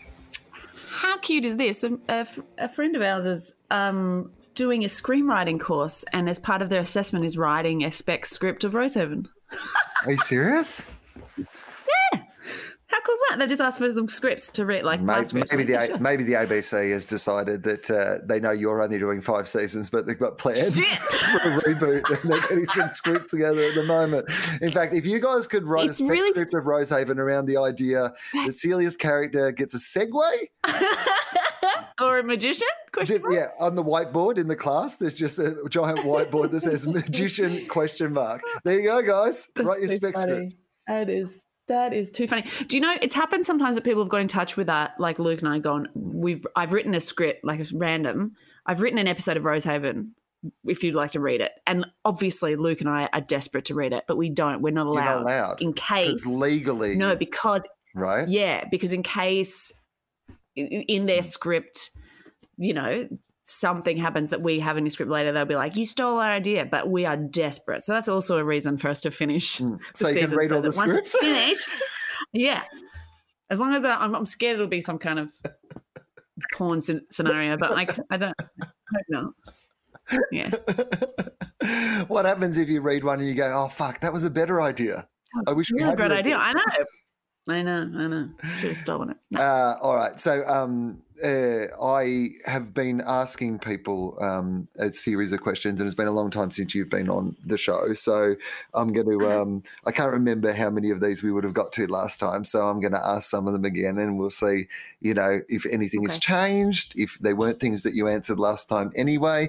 You've just learnt a new skill. And one of the things I'm very fascinated by is that idea. I've been asking people recently if you could just have some new skill and you don't have to do the 10,000 hours. This is just magic wand scenario. I Oh, can come to you and give oh. you the capacity to do anything. Oh. You can suddenly just Yeah, speak yeah, that language you've always wanted to speak, or you can sing in a beautiful voice, or you can. It, there is no limits to what this is, but you can immediately have one other skill. What other skill would you like to mm-hmm. have? Can I just say also, I've cheered right up, Wil. I hope anyone listening has stuck it out because I was really sad at the beginning. And look at that, hour and a half. Oh, we could get depressing again. That's fine. We can. I've perked You right never up. know. No, there's no, there's no. still a little bit to But, go. isn't but, the, but this is this is what I mean. This is what's weird. Is at any given point, I'm I'm- I'm real all over the shop. But right now, I'm just. It's good to acknowledge when things is good as well. Um, what skill? It would definitely be a music thing. It will either be singing or playing an instrument because I have no skill. Probably, probably singing. What sort of singing would you able- like to sing, or just to be able to sing, or would you use it professionally if you could sing? I'm interested in this. So you're you in every other way. You're still the person you are, but you wake up tomorrow and you have the capacity to be an incredible singer. Does that become part of your life? Does it? Is it something that you keep to yourself? Do you incorporate it into your comedy? Does your character on Rosehaven, like, is the final season of Rosehaven like a Hamilton style Rosehaven the musical? Like, you know, what is how does that skill then be incorporated into your life if you have it? It would be. Oh, I don't know. My instinct is that it would be like just as a surprise. I would love Mm. to it, to pull it out at a moment when people are like, "Holy shit! Did you know she could sing?" like like that. Yeah.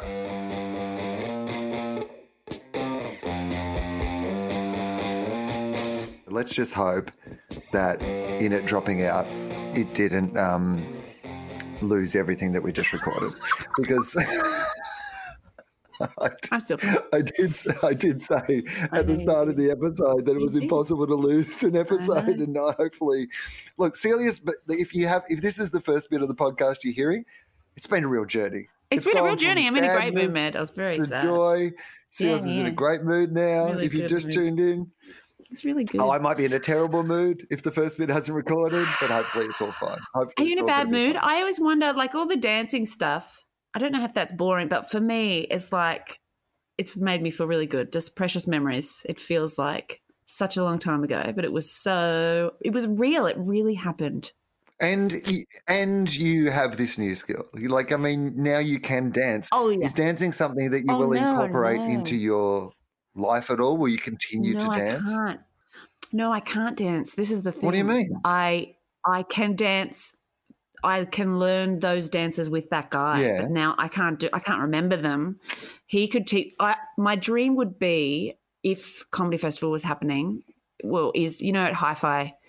I refuse to call it Max Watt's at the club at the Melbourne Comedy Festival club where they do you know lip sync battles and crazy late night shows. I would love to do like a lip sync battle, but get Jared to to choreograph something and come out and do. See, I'm all about surprising. Mm. I would love to come out and just be like, blam. So it looks like I'm going to do stand up and then music starts or something and then we do some crazy dance. So if my new magic skill is to be able to sing, I would like to do something like that. So a big one off, holy shit, shock everyone with my amazing pipes. But then having said that, maybe I would like, uh, when I think about like singers at festivals and stuff, it looks fun. Like if you could sing, like having that many people, you know, I like your uh, element of surprise because this is one that appeals to me too. Because I think immediately being good at something else causes as many problems as it solves. You know, suddenly, Yeah. if you are the best singer in the world, don't you have a responsibility to be a singer now? I quite like being a comedian. I don't need to be a singer. It's actually a range of different Yeah. problems. But the idea of being able to do everything really well once, I'd be totally fine with. Like, yeah. you can play the drums right? really well, but once. You know, like somebody's doing Phil your time. Collins and you just get up on stage, you do the really cool drum bit from Phil Yeah. Collins, and then you never play Yeah. drums again. I would be absolutely Yeah. fine with that. Wouldn't that be fun? Then everyone just gets a go. Yeah. You get to feel like a fucking champion. Just one time. Just one time be the best at pole vaulting. Wouldn't that be cool? Just come out of the stands. Just run, run, run. Whew. Just once. Gold medal. Yeah. Thank you. You can't like I Just mean, once. uh, Just, just once. This is all I've got. I can never pole vault again, but I'd just like to be able to do it once. Oh my god, that'd be such a great world. Because you could, because there'd be people who would ration it. People would be like, got nothing left. They're like 35 and they've already used up all their stuff. I'm like, mate, you should have waited to play the violin. Should have saved something. I'm like, nah, just went went mad. I did it all. I did it all. What Very cool. um, Um, yeah, know, singing. What would you what do you miss the most? You know, being in a lockdown situation, is there a thing that you miss the most? I miss. So stage three was fine. Hmm. I could have lived with stage three, which was a small amount of people you could see and a small amount of things you could do. And that was fine. So I miss hanging out in person with a small amount of friends and a pub, going to a pub and having a beer and a parmy and a pint with a couple of friends. I miss that. And also my boyfriend and my family.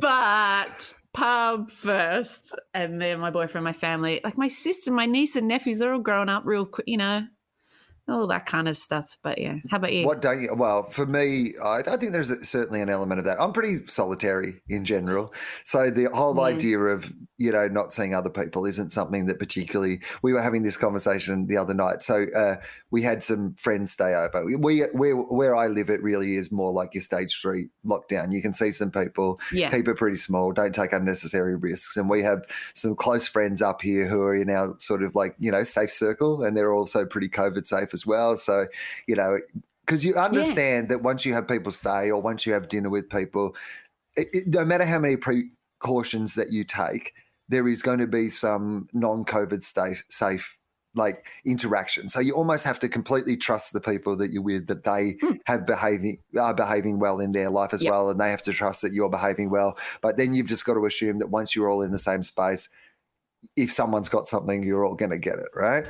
But we were talking about the idea of, um, so that was lovely. We had like, you know, um, six people in total, small group of friends, you know, everyone crashed the night. Like they helped us do some work around the house. It was, a, you know, a really fun thing. But we had a lot of conversations around, you know, what's going on and, you know, various things. And one of the conversations we were having was around the idea of a silent retreat. And one of our friends was saying that was the thing that they could never imagine going to the idea of a silent retreat. The idea of not speaking you know, for Ah. 14 days was something that was incredibly, you know, like th- that idea was terrifying to them. Whereas I've never done it, so I may be oversimplifying my reaction to it. But the idea that I didn't speak to anyone for 14 days, I reckon I would do that on my ear. I reckon I would go to one of those silent retreats and the monks would break their veil of silence to talk about how much I was nailing it first time. They'd be like, this guy is a natural. They constantly come out, Are you sure you haven't done this before? Never done it before, mate. Like, just don't need to talk. wow really Mm. I don't know i think judith lucy did one of those went on a camp Yeah. like on a meditation thing I don't know because I'm currently trying to switch and trying to see if I can get an exemption or whatever to try and get me to Perth, which would mean that the two weeks in hotel, which personally scares the shit out of me, just right now, me- mental mental wise. But I don't know if that's about talking to people or that's just about the the tr- the trapped in not your environment. You know, there's a very different, I think, being in- your home and being in a hotel in a quest. Um, but I don't know. I don't mean I miss I miss seeing people's heads in 3D. You know, So, um, people's full heads. what don't you miss? What is an aspect of your life that went away because of this that you would be glad if Oh. it didn't come back?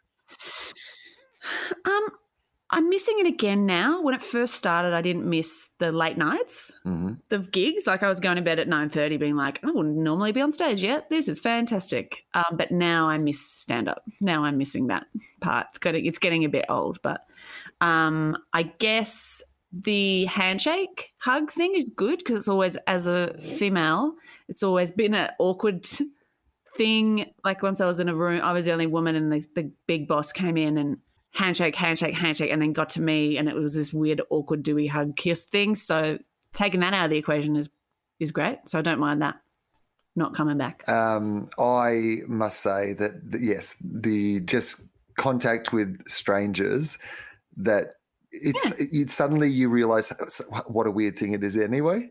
The idea that like you Yeah. immediately are expected to touch a stranger. And I grew up like kissing women being taught that was what you did. Like it was the polite thing to do. Like and the amount of times Yeah. over the years and i remember the period where suddenly you were like this seems strange and weird. And then hmm. there was that real in between of like some it's still being acceptable sometimes and then it not being acceptable other times. This blanket rule of it's not acceptable at all i've Nah. felt incredibly comfortable with. I'm like that's fine.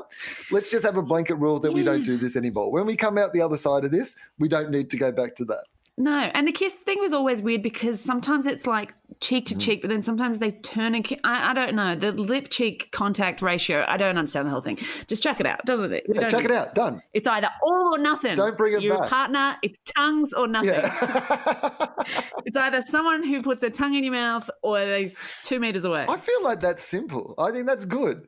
It's like, you know, let's have an exclusionary zone around the mouth for people who haven't Yeah. been invited into the inner circle. I think that is totally acceptable. Exactly.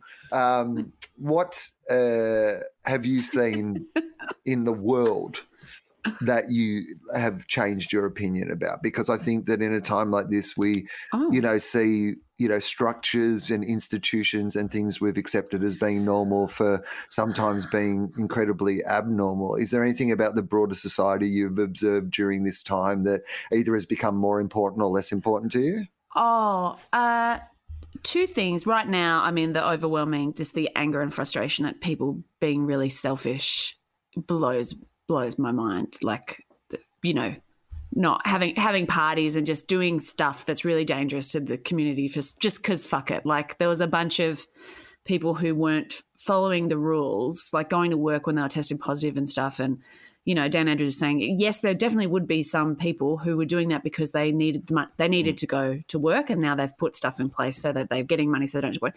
And they're like, but there are other people who we don't know the reasons. And i was watching that, going, yes, we do, because they went, fuck it. They went because I want to go to IKEA because I'm just gonna, because I'm just gonna, and that that I find really difficult to. or just stuff. It's just shit to know that there's people like that doing that. But having said that, there's all, also all of these amazing people who are going out of their way to put themselves at risk to help the community. So it balances out. But that's been real frustrating part of this. Also, I'm a real rule follower, so I'm just like, it just it, it offends me. Um, the other thing, bigger just from this year, is the way that I think about like race stuff. Like I've been trying to read more. Like it was really, uh, really, really having to look at uh, my privilege and looking at it the, the whole lens of uh, uh, white feminism privilege. You know, so I've been reading more about that and um, in the industry, what we can do to help. I don't know if you saw Luke and I were on this panel with Josh Thomas where he said some unfortunate things, which is there's I won't go into there was a whole lot wrong with that panel, but um, that just really made uh, me think about my role in that and what I could be how that was a hurtful thing in being involved that how that could have been handled better and how moving forward what to do and which we've taken the step of trying to actually do something proactive and create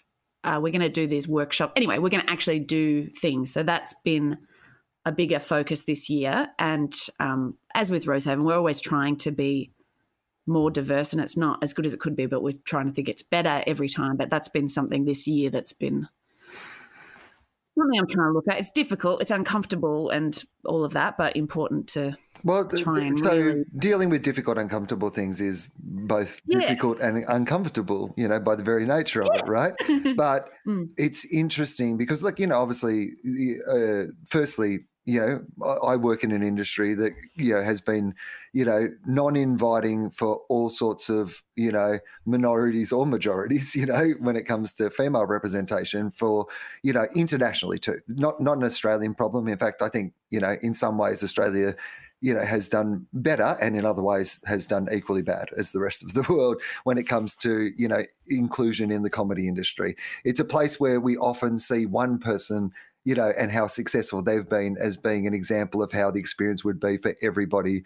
You know, if you got a couple of great, you know, female, you know, stars, you go, oh, everything's fine in comedy with female representative. Or we've got a couple of big gay stars, everything's fine with, you know, being an inclusive place. Look at this, where clearly mm-hmm. when you hear the stories from those who have experienced not feeling at home in the industry, well, you, you know, I obviously believe them you know so if i haven't seen it it's because a the system has been designed for me not to see it and b because i've done not enough work myself on working out a to hear the stories to understand them and see what i could do about them. And you know that panel with josh like yes clearly there was a whole bunch of issues with that you know? The fact that that was the panel in the first place was one of the issues with that. And you can't always rely on the people who've agreed to do the panel, um, you know, to make those decisions. But I think that increasingly we have to, in the same way as, you know, in the past, I just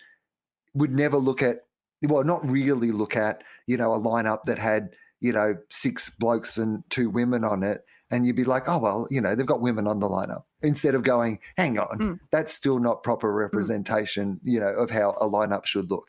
The idea that I would, you know, there'd be in the past, you'd appear on definitely all male lineups because that was just the way comedy was. There was more men doing comedy mm. than there were women doing comedy. So it just was one of those things where the system itself was set up for you not to realize what the flaws in the system are. But once you know, you can't pretend that you don't know. Then you have a decision about what do we do with this information? Do I pretend that it was never a problem?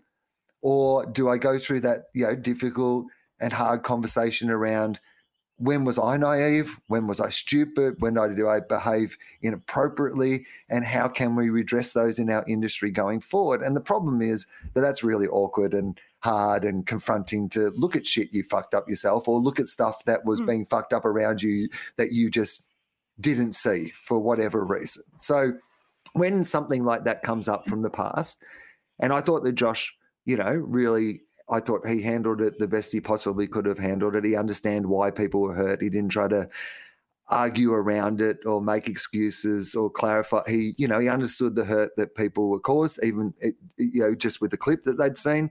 He, you know, seems to have really gone out of his way to understand and address you know, what was problematic about what he said. Suddenly you guys are also in a clip that's mostly focused around him, but you're there. Yeah, you're sitting there on that panel as well.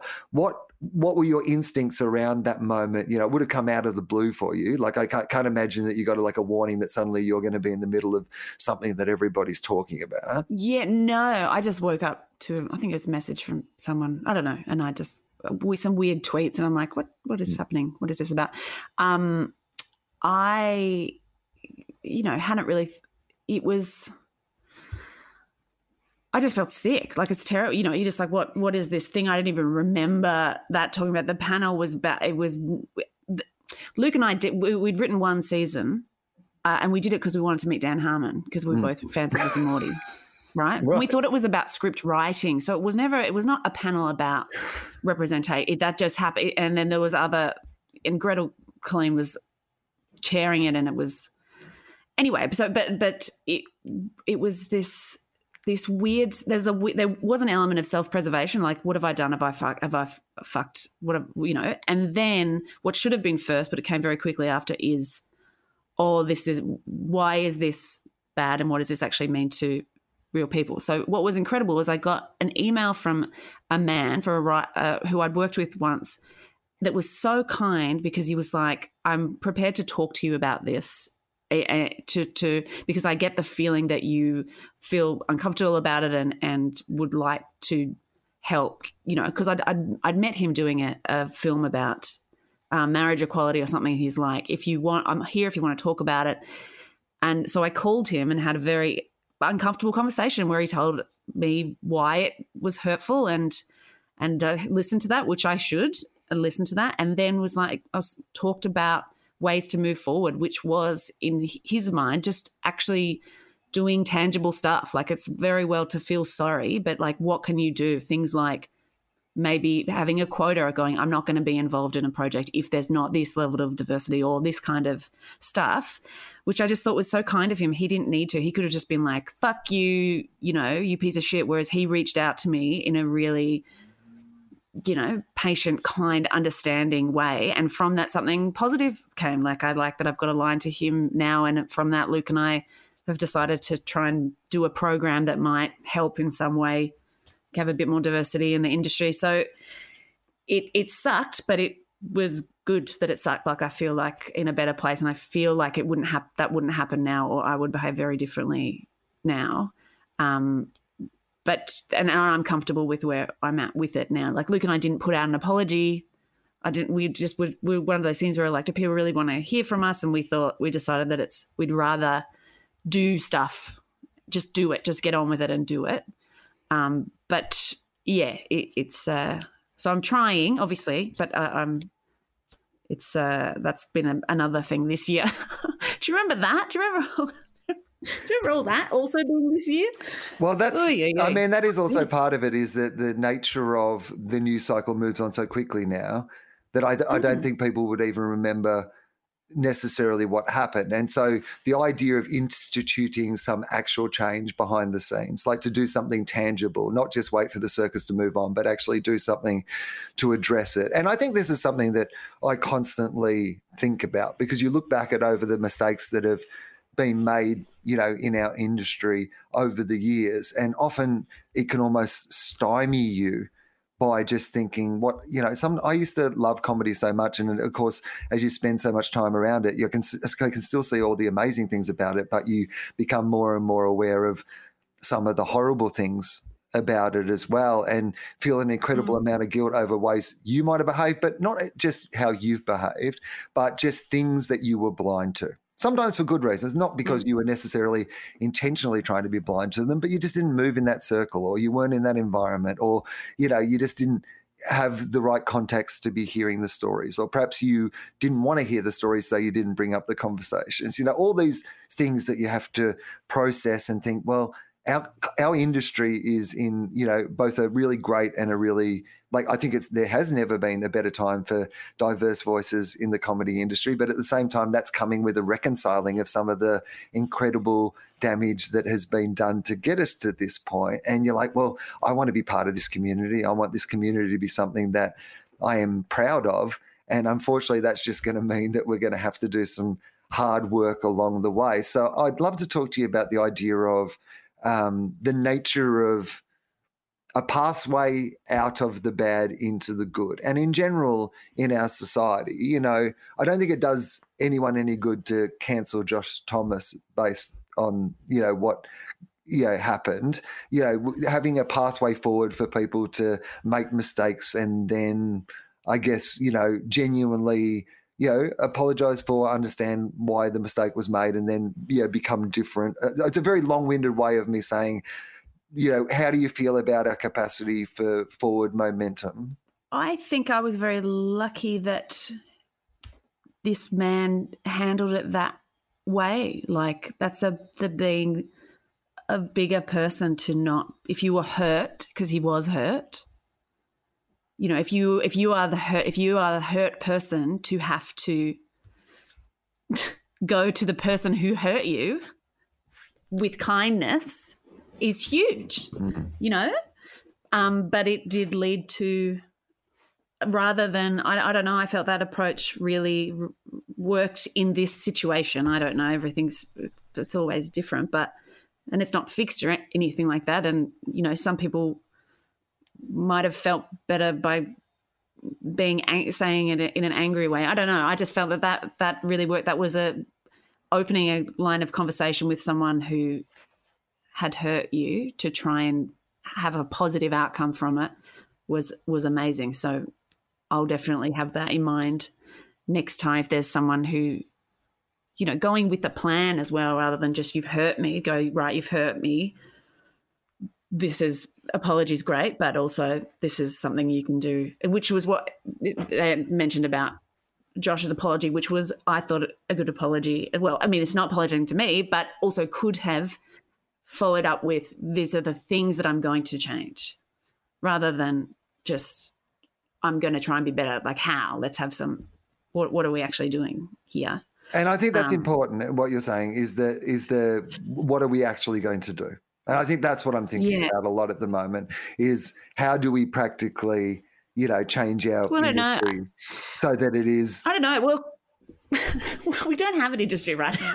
right. comedy. I mean, this was this was for so this was more sort of tel, you know t- Mm. television writing, writing and writing stuff. So we're going to try and do some, you know, what we can do. Luke and I'm like, right, well, we're in a position where we've got a television show and this much experience. So at the very least, we can give experience and our, you know, that kind of stuff. But with comedy, I don't know.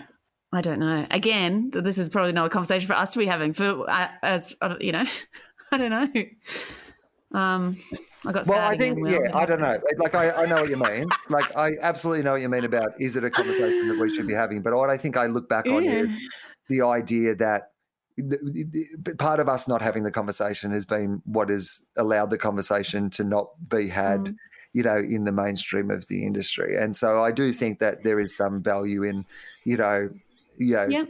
trying to for everybody to be having the conversation. It shouldn't just be the people who are affected by things who have to have the conversation. It should be the people who aren't affected by the things who are also having the conversation. At least if the the conversation shouldn't be, Mm. "Hey, I know better about how to fix this," because clearly I don't. Mm. Like, but the conversation should be around. We should be listening to these people and their experiences and taking them as valid, and then seeing how we can move forward from that. Which I think, really, more than anything, is what you are saying about what you went through anyway. Yeah, it's finding tangible ways to try and make it better. It's all very well for me to know that in the future I wouldn't do that again. So that's something, Mhm. that's still something that I'd behave differently and I probably wouldn't be in that position. But more than that, just looking at what you can do in your position, everyone can do something little, whether it's, you know, calling out at a barbecue, not laughing at some joke that is offensive or what, you know, even if it's something as little as that, it's all these little things that make a change, you know, that just make the change. There's things that aren't appropriate to say anymore because that would have started somewhere that, that, that it went, you know, and and there are ways that are that you just can't behave that you don't behave anymore that have become unacceptable. And there's, I don't know, I think it's just trying to be more vigilant in your own behaviors and aware of what you're doing, which is difficult. I mean, I'm going to get off this phone call, I swear, and spend the rest of the day being completely paranoid about Oh, absolutely. About I, I, that, what I've that I said and how it's come because yeah, this is that why I I, don't doubt understand it all. because I like that's what you're like uh, all the time. You did that last time. You, you you you basically messaged me 15 times to say that it was all been terrible and it was great and I have prepared you know the idea that you'll probably do that after this one as well. Particularly because occasionally we've talked about some things that are not comfortable and we haven't said you know everything in the perfect way. But I don't mind that. This is what I think people who listen to this show understand that this show is about working things out and having conversations that aren't necessarily quotable moments it's dealing with things that have a lot of gray area and trying to work our way through them Yeah, but that's what's scary is you have a conversation that doesn't isn't necessarily quotable but can still be quoted. That's that's my fear is that I'll say something and I know that my intention was weird but looking at it written down you're like what the fuck did she say? Which is why I love stand up because I'm not an improviser, which is you know there can be interwoven in the same thing but the way I do it is I get my thoughts in order and I put them down and then I present them and I'm comfortable doing that because I go, I know what I'm trying to say and that. So I get paranoid, but I, I appreciate that and I understand that most people listening will will will uh, you know can tell what you're trying to say and done with intent. There's that thing, you know, when people say like if you if you always tell the truth, you never have to worry about your memory. What's that thing? You don't have to remember. So that Yeah, that's kind of. There- i think yeah, yeah. So that's that's sort of anything I say is is seems like what I'm, but you know, at at the time is um, I'm never I'm not lying, but I might say things that are later, and also having the being able to change your mind is important. Sometimes you just say stuff and then you look back and you go, well, that was that's not what I meant at all, but I know why what I was trying to say or Or sometimes it's what that is what I meant, except now I have all this. The world has changed, or I have all this new and different and I information, different opinion. and now I Yeah. have a different opinion. And I think that that is a wonderful thing to embrace. And the idea that these Mm-hmm. conversations are hard to have is a wonderful thing to embrace. And the idea that we don't always have the perfect solution or the perfect words is sometimes we hold back on having the conversation until we have the perfect words, whereas it's important to have the Mm. conversation so that we can find the perfect words.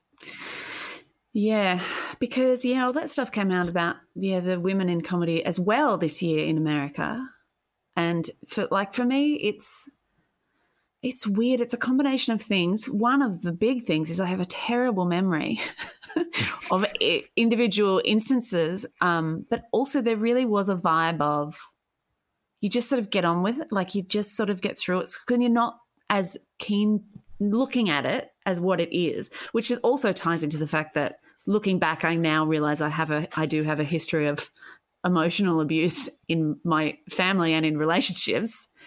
That I think I've also done that with a lot of stuff in stand up. Whereas in the time, you just get through it and you're like, that's fine. This is just, this is what it is. And then it's looking back, you're like, oh, actually, that was probably not, really not cool. Um, so and, and then you feel sort of complicit with it because you're like because i didn't because you don't it's very complicated but um it is good that it is being called out because it's a it can be a very dangerous environment um so i would love it to be it should be a place of joy and a place of creativity and a place of power for everyone who wants to be involved in it um and i can't wait for it to come back It's funny. I, I, you know, I think that part of the reason I've so constantly done stand up over the years is that I had a suspicion that when I stopped, I wouldn't want to start again. Oh, And I think that- I, at the moment, and again, this is, you know, you ask me tomorrow and I might have a completely different answer about it. But I just, I loved the first part of this year. I, I'd had a, like I hadn't done that much stand up in the previous year. This was all going to be about stand up. I was having amazing shows, having the best time. But having stopped again, there is a part of me that, and I don't know whether it's just self protection, but has like my brain has really got its mind around. I've, my body's better for not traveling. I, I like Mm. not being away from home as much. Like I do find stand up an incredibly emotional thing. Like there's nothing else in my life that traumatizes me in the way that you know getting the show together, the stress of getting the show together, and then the stress of doing it every night. Like suddenly the Mm. most stressful thing that I do in my life, and that you know I do on Yeah. on purpose that I've chosen to do, but yet by far and away the most stressful thing, and you know that really probably stresses my body and my brain for nine out of every 12 months minimum for the last 25 years is completely gone away. And it's only now that it's completely gone away that I've just realized that an incredible weight has been lifted off my shoulders. And and there is a part of me Yeah. that's just like, I mean, it's the only thing I know how to do. So if it comes back, I'm definitely going to go back and do it because I have no other skills that can earn me that sort of money. And I'm sure once I'm doing it again, I will love it again. And I still love it. I mean, obviously, the reason that I want it to be a great place for everybody is that I love it. But there's another part of it just it is a great weight off my shoulders at the moment not to be doing it. Yeah, I do feel that as well. Like, as much as I love it, I've sometimes been, I've actually said to myself, I should not be this scared of my own job. I should not be f- uh, physically scared of my job sometimes, Right. which is not. Um, and there's always been a time where I thought maybe, you know, when you think of like when people tell their whole life from the end backwards, um, Mhm. that I'd go, and then I did stand up for about 10 years. Like I thought, I did think maybe Right. it'd be a bit of my life, but I could never imagine quitting because it's so what I've identified at. Like it's so much a big part of where I get all of my self worth. But at the same for me, it's been six months since a gig. Uh, and then before that, I hadn't done a show for a year because we've been doing rose Rosehaven stuff. So maybe it is, maybe I can survive without it. But I do, I think that's also why I was so keen to do that gig last week to just see. I just wanted to see what that, what it, what it felt like, what it felt like to go back. So I don't, I don't know, but I, I'm not, I'm not done, particularly because it's just, just talking to people, you know, getting just, I think just being in a, maybe I just miss being in a room with people. maybe, maybe that's it. um, we should finish up. Thank you so much for doing this. I Oh, believe that it's all. I believe it's all taped. I think so. I so. I think can't it's all taped. I've got a little message down the bottom that says it's all taped. I have a final question that I ask people. Uh, I have a time machine. I have a return trip on a time machine that I can offer you. Um, you can go to any point in history, any point in the future. You can go to a point in your own life, observe it or change it, or just go to somewhere in history or the future. You don't have to do any of the big stuff. Like, as in, this is personal indulgence. No, kill Hitler. You don't have Okay. to go back and kill baby Hitler. Essentially, I'm going to send someone back to do that who's more trained and won't have to live with the fact that they killed a baby for the rest of their life. Like, you can just go and do something that you want to do. What will you do? Um. oh shit! I would go back at some point and meet Rik Mayall. Ah, I wanted to meet Rik Mayall so bad. I'm so sad that he's died. He was my first memory of comedy, and I I wish I'd I got Young so close. was it young ones or was it No, else? it was it was called Grim Tales, and it was Oh, him. It was on the ABC, and then I used to rent it the VHS. It was him sitting in a big armchair reading fractured fairy tales and doing stupid voices and making faces. And I wanted him to be my dad, and then I just I. I, I was gonna. My first instinct was to go back and somehow engineer it, so I married David Tennant, but that seemed too silly. But I think I'd rather, I'd rather, I'd rather have met Rik Mayall. But yeah, I got really close. Like he was working with people I knew. Like it was only a few steps away, and then he and then he passed away. Oh well, well that's a like a Made myself bad again. Yeah, sad. Real journey this one. Um, no, I never met him either, but uh, yeah, a comedy legend. Just one of those people that I I was surprised at how sad I was when he died. Like it was one of those Yeah. things. I was like, oh, uh, yeah, and it was it would have been young ones for me. I remember I have Yeah. memories of sitting up with my mum watching the young ones on the ABC and knowing that it wasn't something that I really was meant to be watching yet Mm. and that made it obviously all the more exciting so there is a level of affection that i have for him and that show and the people who are on that show that I've probably carried right through the rest of my life. Uh, all right, I- I'm going to push stop and I'm going to say Okay. Thank you for doing this, by the way. Well, what can we plug? I'll Oh, do mate. plugs at the top. Oh, Rosehaven, obviously, but what else can I plug? Have you got something? Oh, your, your, your Amazon special, your, your stand up special. Oh, yeah, in the- sure. Doesn't bother I was me. in the audience of your stand up special. Uh, so I, I saw it live. I was there that night. It is currently available on Amazon Prime, I believe. Is that right? Yeah, and you know, normally I'd go, I don't care, watch it, don't watch it, doesn't bother me. You know what I Mm. mean? Like I, I don't know how many people watch it, but actually, it's it's got quite a focus on uh, mental health in that one. So, like trigger warning for that, but also it might be good if if you you know if you want to. It's got stuff about that in there, It's an which might be incredible- good or bad. it's so it's either warning to not watch it, or if if you're interested in that, then do watch It's an incredible performance. That's what I will say. Like, I mean, it's a great show, but I watched a bunch of shows recorded that week and they were all amazing, but all amazing in different Mm. ways. You know, that's the Mm. one of the things that I love about comedy. And it's actually very rare that you see it in a controlled environment. Because you'll go and see Edo's show or your show, but they'll be in different theaters, different spaces, Mhm. different nights. I, in a week, went and saw, you know, your show and Alice's show and Judith's show and Zoe's show and got to see them all in this same environment. Wow. And they were Yeah, all amazing, yeah. all amazing. But it really drew a contrast just between, and this is like, I mean, I loved Ed, Edo's show, for example, absolutely hilarious. But Edo's style is so, it's not a, you know, hers is in a lot of in the moment. And the idea, I imagine, she's a bit like me, that idea of recording one version of the show that you can put to tape and then this is the version of the show. That's why in, you know, 25 shows or 26 shows I've done, there's only three of them that you can see on tape because I find the idea of putting down a this is the version of the show show mm-hmm. overwhelming because my show is Mm. normally just so different from night to night. I just don't feel like I can Mhm. ever replicate that idea of what it's like to see one of my shows. Edo, I think, you know, in her performance, she's a bit like that. Whereas uh, the thing that I was just completely blown away with yours is it was the most perfect performance of the week. It felt like Oh. every line was right, every look was right. Did it feel like that on the night? Did you feel like you were in the zone doing this show? Not really. It was weird because I hadn't done it for a long time. Mm-hmm. But this is the show that I'd been campaigning to get filmed as soon as we I did it in Melbourne because it's very much of its time, and the further it got Mm-hmm. away from it, um, the harder it was going to be for me to bring it back performance wise and also the one that I was really proud of like the content I wanted out there like I wanted people to be able to see it who didn't happen to be there um there's a lot of pressure on it being just one off. Like One off. I think still I changed it a bit. And what was really stressful was in the green room, like in my dressing room, Tom Walker's was p- being recorded before mine, and you can't turn the speakers off. So I had to listen. And Tom Walker's show is a lot of my, so I couldn't Yeah. hear anything except applause breaks. It was just an hour of applause, of hysterical laughter and applause. And there's nothing that you want to, f- and I was, nothing you want to go on after here before you do a show than someone else doing really, really well. and I had to sit there and listen to these applause break, applause break, applause break, and not knowing what he was doing either. fucking mime. I couldn't, but I couldn't see. I couldn't hear. He wasn't saying anything. It was just laughter and applause, laughter and applause. I'm like, fuck.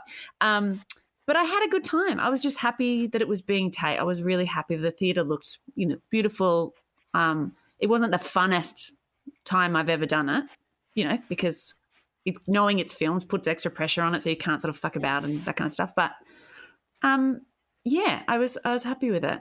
Yeah. Yeah. You know, well, as a performance level, it's just it's it, it was incredible. It was it was like watching somebody who tra- for me it was like watching it felt like watching like an Olympics diver or gymnast or something who'd been practicing a routine for 4 years and then they just go Oh out and they just absolutely nail every moment of it. Because I'd, I'd seen the show Yeah. before. In fact, I'd seen the show several Yeah. times because we'd shared a venue. And so I'd seen, Yeah. you know, bits and pieces of the show several times. So, but just to sit there and watch it, I was just like, gee, she is really. You gave me fart attack. How did I not think of that?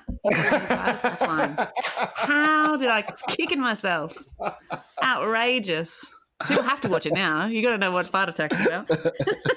it's a kind of caliber comedy. Um, well, that's that is very that is very very kind, Wil. I appreciate that coming from you. I really really do. okay, we're done. I'm going to push stop.